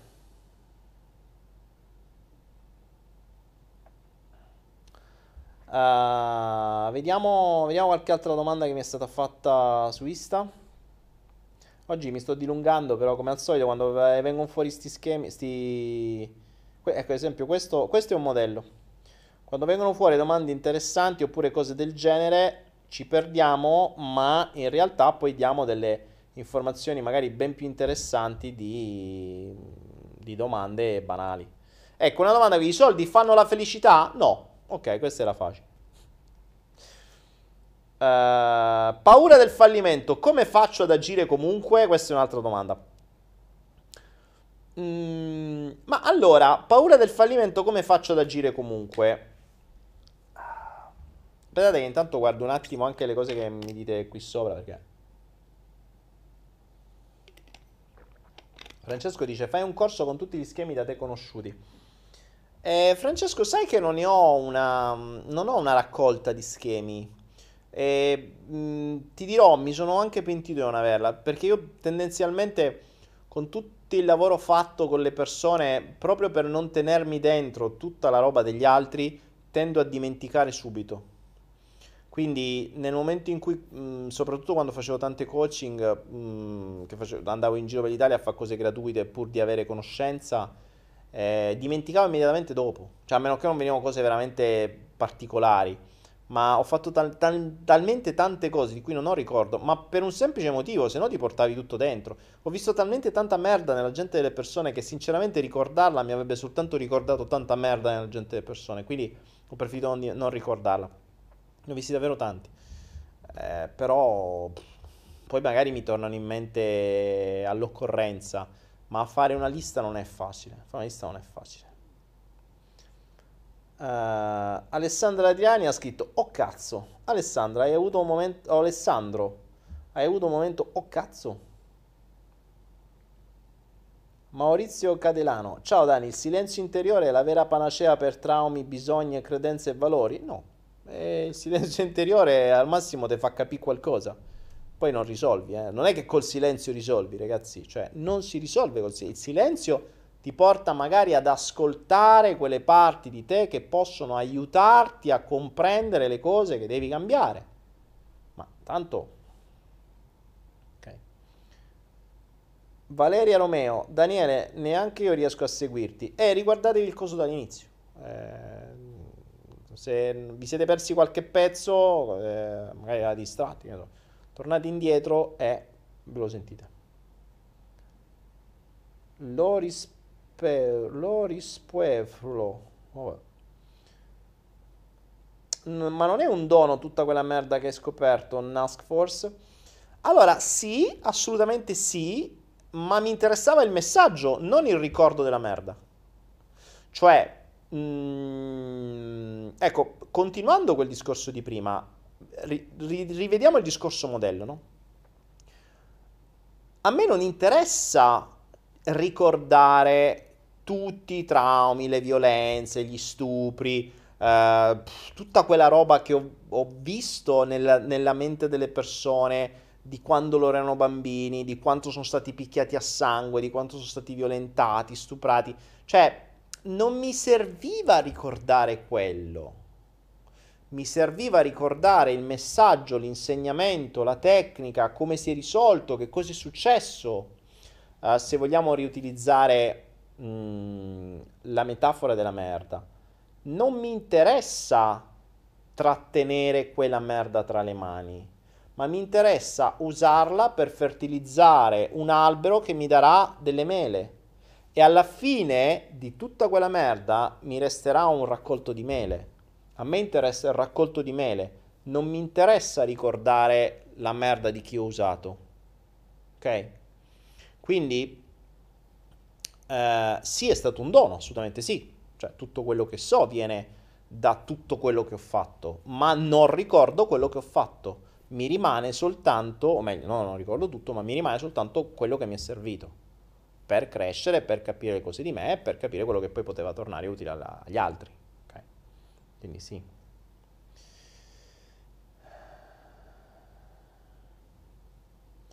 Drake 34. Daniele, perché pur avendo livelli di stress bassi o alcuni capelli bianchi a 17 anni? Drake 34, come fai a sapere di avere livelli di stress bassi? Perché c'è uno stressometro? cioè una macchina che identifica il livello di stress? Come fai a sapere di avere un livello di stress bassi? Perché poi potresti pure raccontartela pesantemente. È molto facile raccontarsi le cose, sapete? Davvero molto molto facile. Allora, vediamo se ci sono altre domande interessanti. Mm, vediamo un po'. Scusate. Allora, vediamo, vediamo, vediamo. Me ne avete fatte davvero tante di, di domande. Ancora, vabbè, me la devo ridire. Cosa pensi del movimento di Trump, del movimento di Q, sto cazzo di Q, la cabala, Q, 20Q, 20Q. Oh, Dio ragazzi, basta, basta, ne ho già parlato in un altro flow ve ne ho già dette. Quello che viene detto fino a un certo punto è vero, ma guardate che cosa vi dice all'inizio. Eh, attenzione a guardare queste cose perché potrebbe essere molto brutto quello che scoprirete. Ma alla fine tutto si rivoluzionerà perché potremo andare avanti con fede e speranza. E non vi ricorda niente fede e speranza? Non vi ricorda niente? Quello che viene detto in QQQ, Guru Guru QQ, è vero? Epstein, quello che è successo. Leggetevi, ve l'ho già spiegato, Transformation America.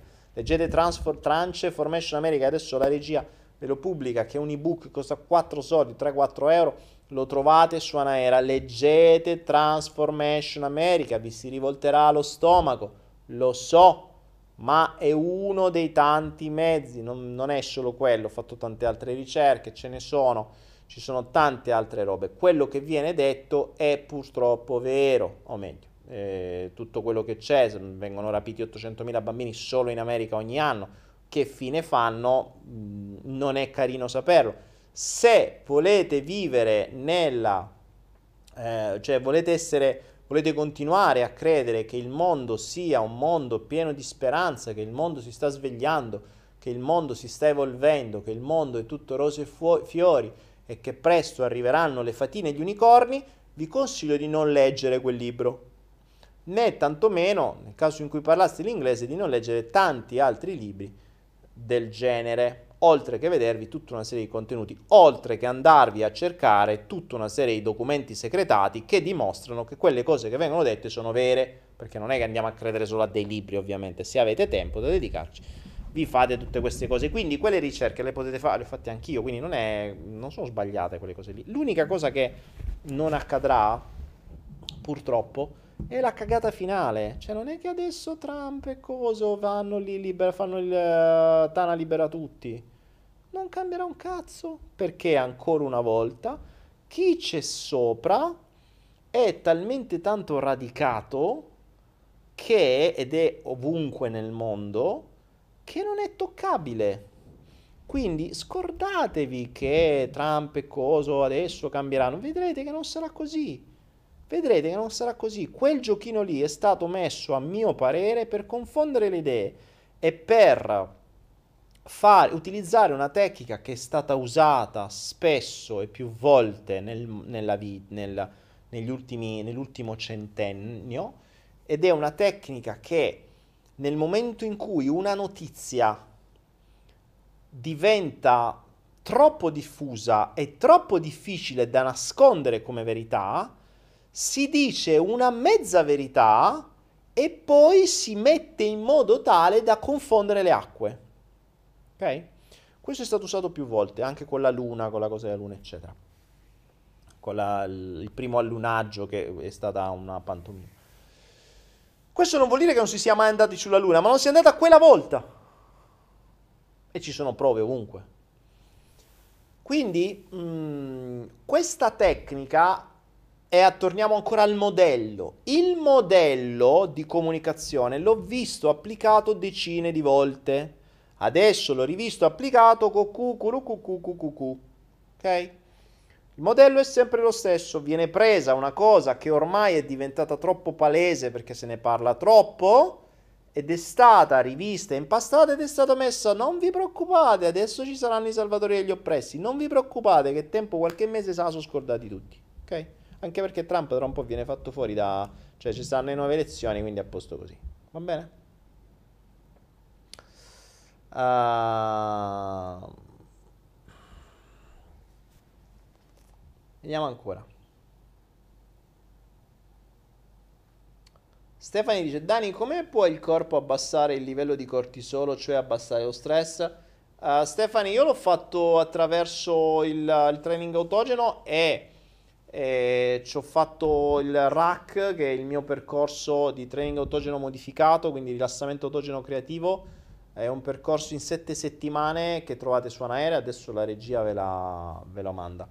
Il, um, il, percorso del rack ve lo consiglio se non l'avete fatto, ma a patto che lo facciate bene, perché è un impegno due, tre volte al giorno a fare una sorta di meditazione di una mezz'ora, quindi dovrete prendere mezz'ora, mezz'ora, in genere appena andate, cioè prima di andare a dormire o appena vi siete svegliati e poi si riuscite in mezzo alla giornata per sette settimane per addestrare la mente a fare una determinata azione. Dopodiché avrete una nuova abilità mentale tale da poter, a parte abbassare il livello di stress vitale, e avere uno strumento velocissimo per poter andare in, uh, per potervi rilassare, rientrare in centratura con voi stessi in pochissimo tempo. Considerate che io quelle tecniche là le uso ancora e le usavo ancora soprattutto quando ero in Italia che viaggiavo tanto eh, magari di notte e eh, succedeva che avevo bisogno di, mh, di, riposarmi perché magari stavo collassando dal sonno. Uh, 15 minuti di un, uh, un, rack, quindi di un rilassamento autogeno creativo, di un training autogeno fatto bene dopo che la mente si è addestrata per 7 settimane, ti valgono come 4 ore di sonno. 15 minuti, voi pensate 15 minuti, 4 ore di sonno, cioè è di una potenza estrema che vi porta la mente ormai addestrata a uno stato tale che poi vi risvegliate e siete pronti all'uso. Quindi, mh, però, ripeto, cioè, lo dovete fare. Eh, io mi impegnai a suo tempo, fu la prima cosa che feci, fu la cosa che mi fece entrare in questo mondo. Io prima di tutto ero stressatissimo, abbassai il mio livello di stress vitale in sette settimane e poi da lì ho conosciuto tutto il resto. Allora, che ore sono? Oh, sono le 10.20. Qualcuno mi diceva, ci mostri un altro schema della mente? Ve l'ho mostrato. Se hai visto i video Crolla Cabala Crolla, sì, sono i video di Cuculu Cucu Cucu, appunto, leggete il primo disclaimer di Crolla Cabala Crolla, vi dirà le prime cose sono brutte e cattive, ma poi non vi preoccupate che dopo con fede, speranza, bla bla bla, ecco lì capite già tutto. Um... Ah, qualcuno mi chiedeva su come fare le cose con coraggio, ehm, cioè come fare a fare le cose senza paura. Um...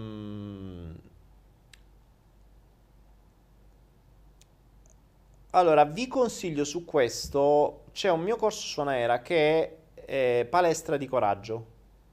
Adesso anche questo, la regia, se c'è, penso ci sia, non vedo la regia. Ehm, la regia ci pubblicherà, spero, il, anche il corso sul coraggio. Sono due cosettine, veramente costa una cazzata. Eh, il, ehm, la palestra di coraggio è carina perché è tutta una serie di esercizi, di lavori da fare per portare, per fare delle scelte con coraggio, quindi per superare la paura e andare nel coraggio. Quindi lì ne ho parlato tanto, è inutile che ti dico qualcosa perché sono cose da fare anche materialmente. Vediamo se la regia c'è, se esiste e se sta cercando al volo. Madonna, ma quante domande mi avete fatto su conosci il momento QAnon, Q e Trump? Ecco, basta! Dove lo troviamo il rack? Eh, adesso vediamo se la regia ce lo manda, se no ve lo mando io in qualche modo. Aspetta, io sto nel frattempo leggendo... Che cosa mi state chiedendo?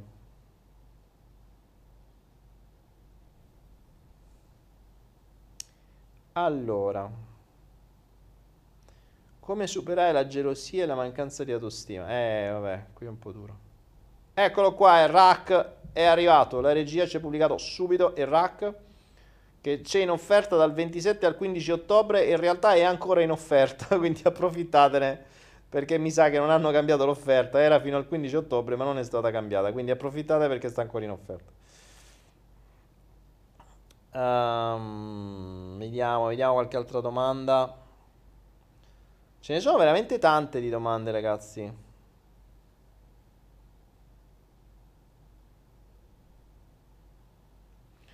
Uh, Kate dice come superare il trauma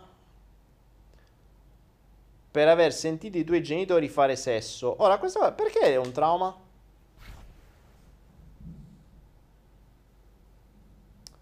Perché è un trauma mh, eh, aver sentito i tuoi genitori fare sesso? Cioè, perché ti ha traumatizzato? Eh, che pensavi che erano santi? Oh, non capisco. Ehm... Non, non, so, cioè una domanda del genere non ti, ci so rispondere così perché mh, mm, mi dovresti spiegare che cosa ti ha traumatizzato, com, che, che, che, che, effetto ti ha fatto, come ti incide oggi sulla vita, che problemi hai oggi tu sul sesso, con i tuoi genitori, non ne ho idea. Cioè, una domanda così generica non ha senso, ragazzi. Non ha senso. Allora, come faccio a non farmi condizionare dal virus? Dice Marco Corradini. Ma che te devi far condizionare? Dai, studia un po' un attimo, guarda un po' quello che c'è in giro. Oggettivamente mm, non ha senso farsi condizionare. Comprendi le carte in tavola e cerca il modo migliore per renderlo funzionale. Cioè comprendi il messaggio e soprattutto il dono di questo virus. Certo, abbiamo parlato prima su Instagram, abbiamo, eh, ho dato spazio a una ragazza madre che diceva ho perso il lavoro, è un casino, non so come farò. Ok, ma insomma, eh, lamentarsi non serve a niente, lei stessa lo diceva, cioè basta lamentarsi sto nella merda, ok, ne prendo atto, alzo il culo, faccio qualcosa, mi invento qualcosa. Che tanto lamentarsi o sentirsi condizionati non serve assolutamente a niente.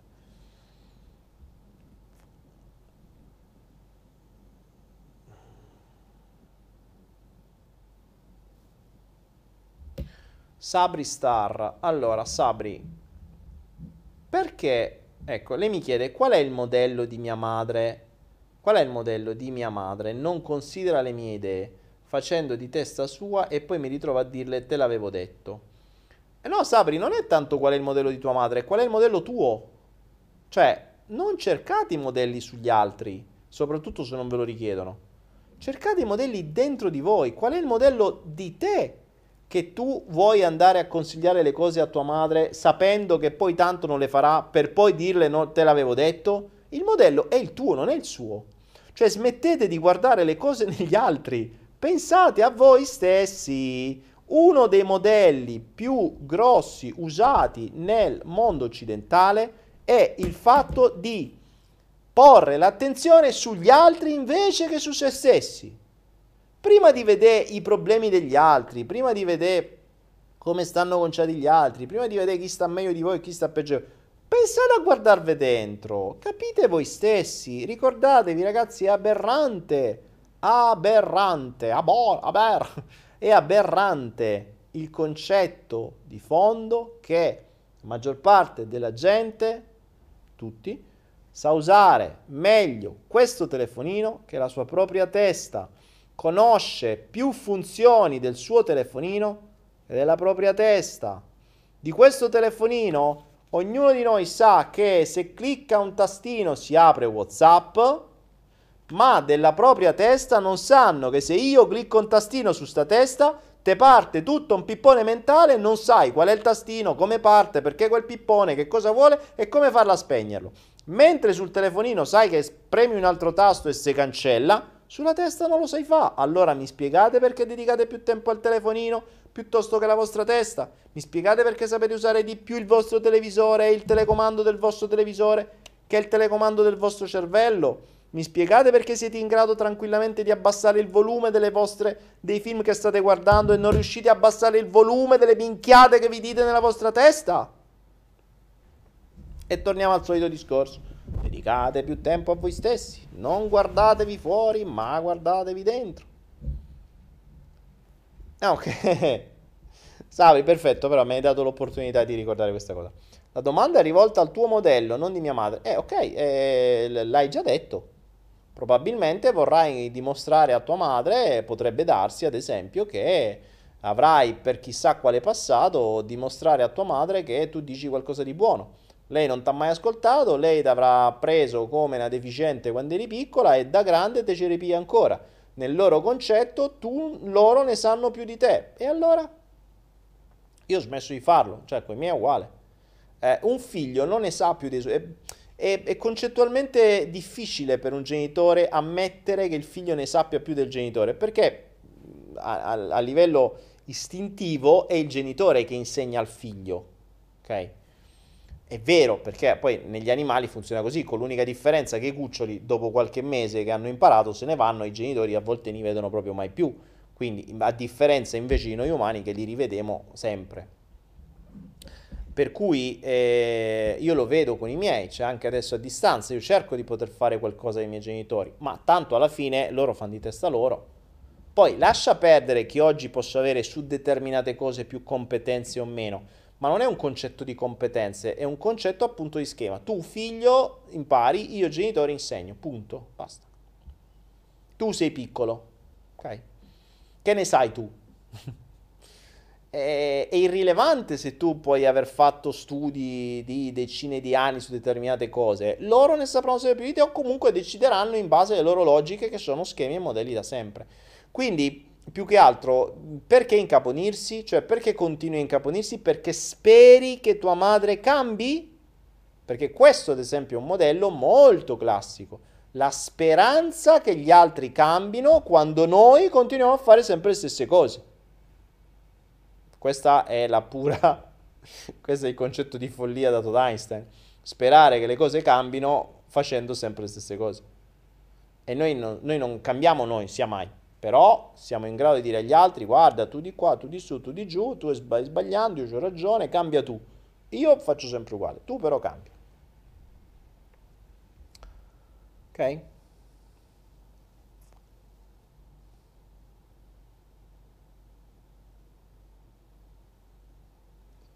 Nask Force, perché un giovane deve andare via dall'Italia tralasciando le opportunità lavorative ed economiche? No, Nask Force mica deve andare via, un giovane fa quello che cazzo gli pare. Eh. Nessuno dice che devi andare via. Se sei giovane, fai quello che ti pare. Se non sei giovane, fai quello che ti pare.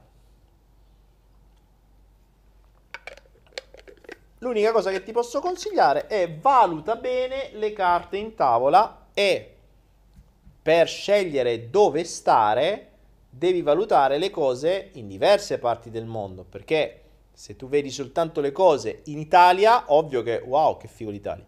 Ma se cominci prima a vedere le cose in giro per il mondo, poi valuti. Io prima di dire dove mi fermo, mi sono visto un po' di nazioni, me le sono girate, dopodiché dico ok, qua e qua mi pare un po' più carino. Non che ne abbia viste tante, però un po' ne ho viste.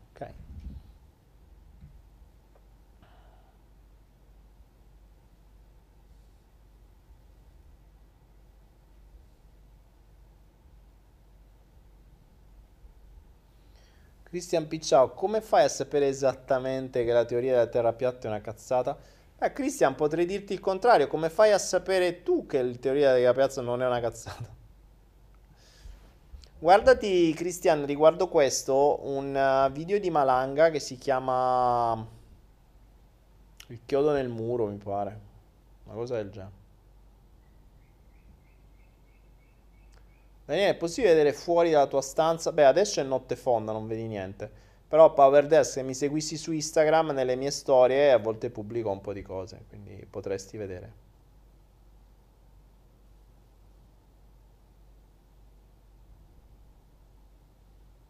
Sabri dice grazie, vorrei dire che la mia reazione è stessa, uno schema e le devo osservare per quello che è senza dargli importanza. Sì, Sabri, è, è la cosa migliore, alla fine non è... Um, cioè, se nessuno ti ha chiesto di cambiargli lo schema o di aiutarli a cambiare, non farlo. Prendine atto, basta. Se una cosa ti dà fastidio, eh, eh, usala come un modo di crescita.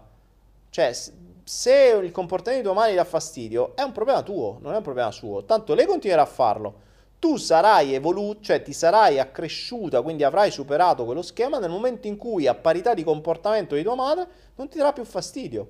I genitori sono spesso una, un ottimo test per vedere a che punto stai. Io lo uso sempre per questo. Eh, anni fa, quando andavo giù dai miei, stavo 4-5 giorni mal di testa a letto tutto il tempo.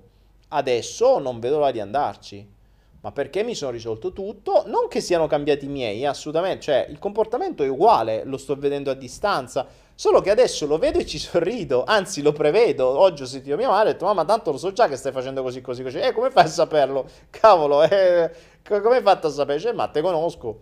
Però prima mi ci sarei incazzato, oggi no, oggi no, eh, lo so già, eh, io ho detto, le ho mandato alcune cose che potevano farle bene per per la sua patologia, eh, ho detto tanto ma lo so che non le prendi. Sai come fa a saperlo? Ma lo so perché ti conosco, devi fare di testa tua perché determinate cose non funzionano, se è messa a ridere lei mi sono messa a ridere io. E prima magari mi ci sarei incazzato perché mi ci sono dedicato, ho comprato, l'ho fatto spedire, eccetera.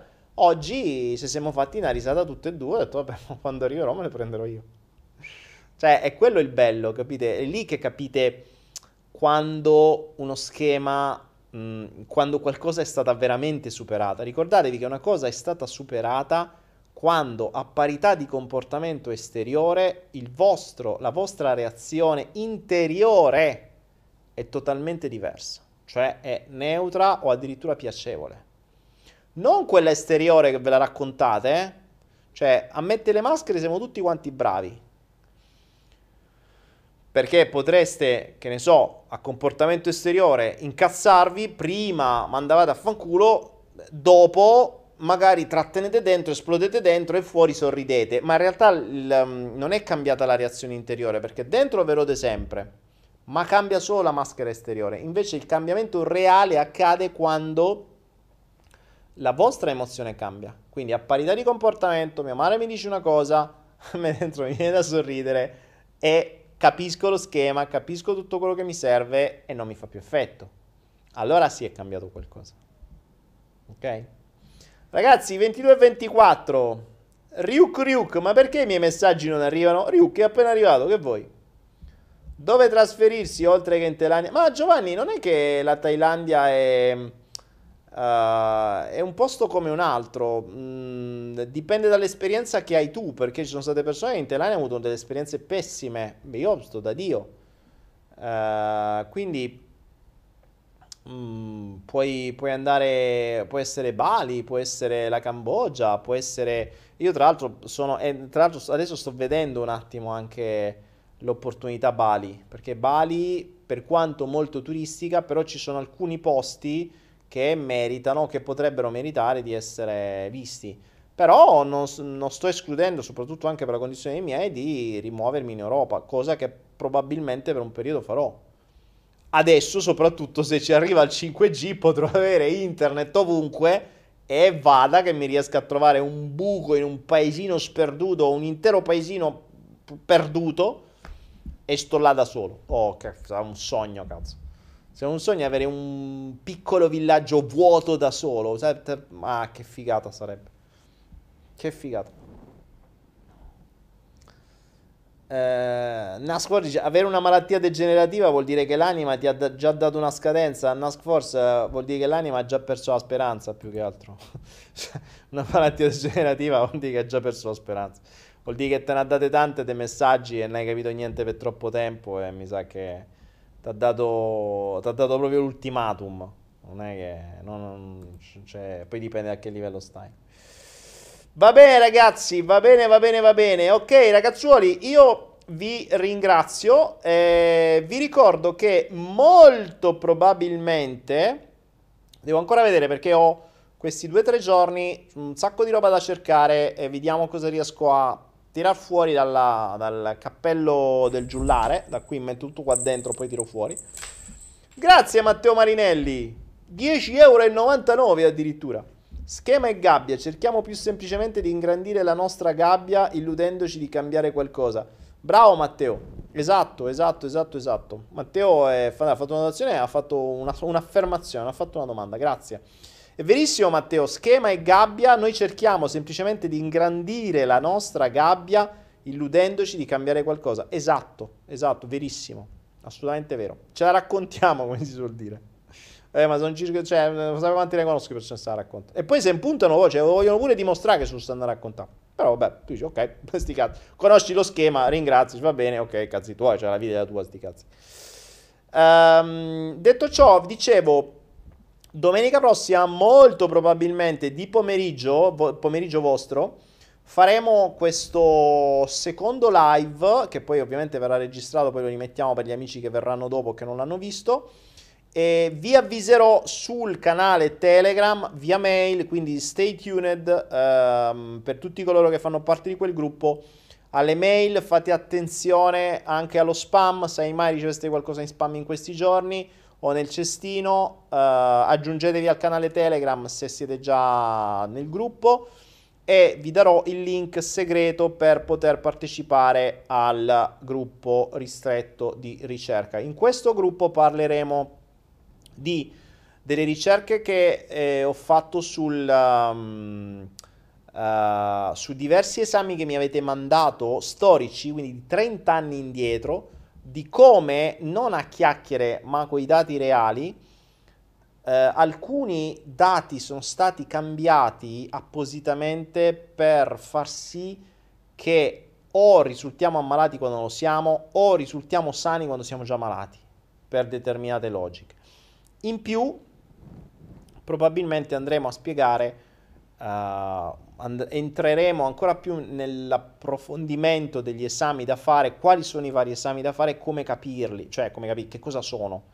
Quindi una cosa che non viene mai fatta e che io non ho mai fatto fino a qualche mese fa, che ho cominciato a fare esami ogni due mesi per i test che stiamo facendo, è quella appunto di farsi esami del sangue. In genere gli esami vengono fatti solo quando c'è già un problema, ma ricordatevi che quando c'è un problema è già troppo tardi o comunque, cioè, quanto oggi abbiamo in questo periodo uno dei, delle parole che abbiamo sentito di più che sono entrate nel nostro vocabolario oltre a, uh, ad assembramento e, eh, adesso congiunti eh, è stata la parola asintomatico. Asintomatico vuol dire che sei senza sintomi.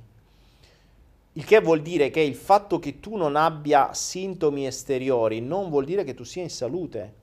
Perché quando il corpo palesa un sintomo esteriore, vuol dire che già dentro ha fatto di tutto per poterlo risolvere e non c'è riuscito. Poi mettiamoci anche tutta la parte emotiva e, tutto quello che, che, ne, che ne consegue. Quindi dobbiamo ragionare su un concetto corpo, mente, spirito. Ora, di mente e spirito ne abbiamo parlato tanto, iniziamo a parlare anche di corpo. E il corpo non è una cosa che, sai, uh, ah vabbè, sto bene, c'ho energia, non ho dolori, a posto così. No, purtroppo non è esattamente così. Non è esattamente così. Perché puoi anche non avere nessun tipo di dolori, ma avere delle cose che stanno accadendo nel tuo corpo che sono scompensate e che se continui a tenerle scompensate di, peggiora molto di più che quando arriva tua, al tuo corpo esteriore è molto tardi. Quando invece se avessi fatto e avessi scoperto determinati scompensi o disequilibri in tempo, avresti potuto con molto poco rimetterli in equilibrio, invece che protrarre una mancanza magari di una sostanza, di una vitamina o di, una, o di un minerale o di un problema che puoi avere nel fisico e che i tuoi anticorpi stanno combattendo, ma tu non gli stai dando una mano o magari gli stai facendo danno, se lo, se lo, sapessi per tempo le cose sarebbero molto meglio. In realtà queste cose non vengono dette perché ti vogliono ammalare. Poi se avete partecipato già al primo, avete fatto il primo, mh, primo meeting, sapete che cosa parlo. Grazie Mariana. Quindi, mh, mm, quindi, questo e molto di più, insomma, eh, andremo a parlare nel, nel, in questo mini corso di domenica o comunque questo meeting di domenica dove ragioneremo su questo. E vi darò probabilmente, se riesco a fare in tempo, tutte le analisi che si possono fare, che sono, o meglio, tutte le analisi, non tutte, sono veramente tante, però diciamo quelle più utili che andrebbero fatte. Eh, è vero, mh, mm, il corpo mantenere in salute il corpo e tenere sotto controllo il corpo non è economico. Cioè la salute costa, ma vi garantisco che la malattia costa molto di più. Costa molto di più la malattia e lo sto vedendo con quello che stanno passando i miei.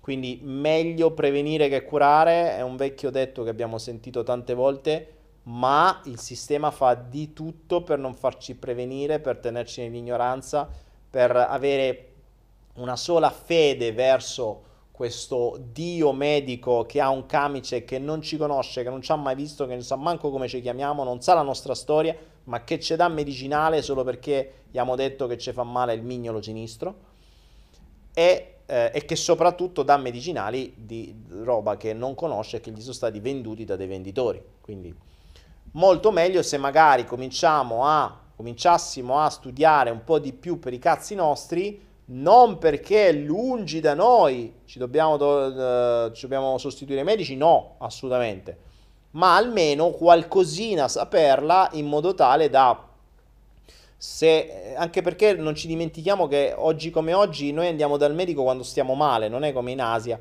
che in teoria nella medicina cinese antica il medico era quello bravo, era quello che non ti faceva ammalare. In Occidente il medico bravo è quello che ti cura. In realtà tu non ci dovresti manco andare dal medico quindi no, tu vai dal medico, hai già fatto danno ed è allora che ti prescrivono gli esami. Non ha senso. Perché dovrebbe essere un po' come la pulizia dei denti, no? Da, dovresti fare ogni sei mesi. Ecco, gli esami, idem. Tu dovresti sapere se il tuo corpo è pulito, non solo i tuoi denti. O comunque fare un check-up come fai con la macchina. Come... È strano che il tagliando lo facciamo ogni sei mesi, ogni anno alla macchina e non lo facciamo al nostro fisico. Cioè ci sono cose che noi facciamo di più ai nostri oggetti, noi trattiamo meglio i nostri oggetti che il nostro corpo, il che è un po' assurdo. Quindi con questo gruppo ristretto cerchiamo di rimettere un attimo in quadra questa, questa logica errata e malsana che ha abbassato mostruosamente il tenore di vita, eh, scusatemi, la, la longevità eh, la, il, la, l'aspettativa di vita l'ha abbassata a 80 anni nel mondo occidentale quando dovrebbe essere molto di più, in teoria con i progressi della medicina dovremmo vivere di più e meglio, in realtà dalle statistiche che abbiamo visto tempo fa in uno dei flow, abbiamo visto come si aspettano nei prossimi 4 anni una duplicazione dei cancri, una duplicazione dei, delle malattie cardiovascolari, una duplicazione del diabete, una duplicazione di tutte le malattie autoimmuni, e eh, che cazzo, allora com'è? Cioè, in alcuni casi addirittura per i cancri si parla di quattro volte di più, quindi la medicina sta andando avanti, almeno così dite, e i morti per cancro quadruplicheranno nei prossimi anni? Mm, allora c'è qualcosa che non quadra. E allora se permettete, se c'è un mondo lì fuori che fa di tutto per ammalarmi, permettetemi di fare quello che è in mio potere per almeno controllare, verificare e fare quello che posso per far sì che quel mondo non mi ammali. È lo stesso discorso del 5G. Preso atto delle carte che sono in tavola, permettetemi di fare il mio gioco. E il mio gioco, per quanto mi riguarda e per quanto riguarda il discorso salute, sarà giocato in quel gruppo. Purtroppo è ristretto, ve lo dico, ma perché determinate cose qua non si possono dire quindi vanno dette per forza in privato, nascoste e su YouTube non devono restare. Ok? Grazie di tutto ragazzi, se volete saperne di più www.donazioni.me slash salute, leggete, se volete partecipare fate. E ci vediamo domenica prossima. E per chi si aggiunge in questi giorni riceverete una mail tra sabato e venerdì. Grazie, grazie, grazie. Noi per tutti gli altri ci vediamo martedì prossimo, se Dio vuole, se Covid vuole, se il Padre nostro vuole. E buonanotte a tutti. Vagabond of the world, is a clown of his thoughts and his words. Like a cat, sometimes fast, and sometimes much more slow, and his song is follow the flow. He just doing what he can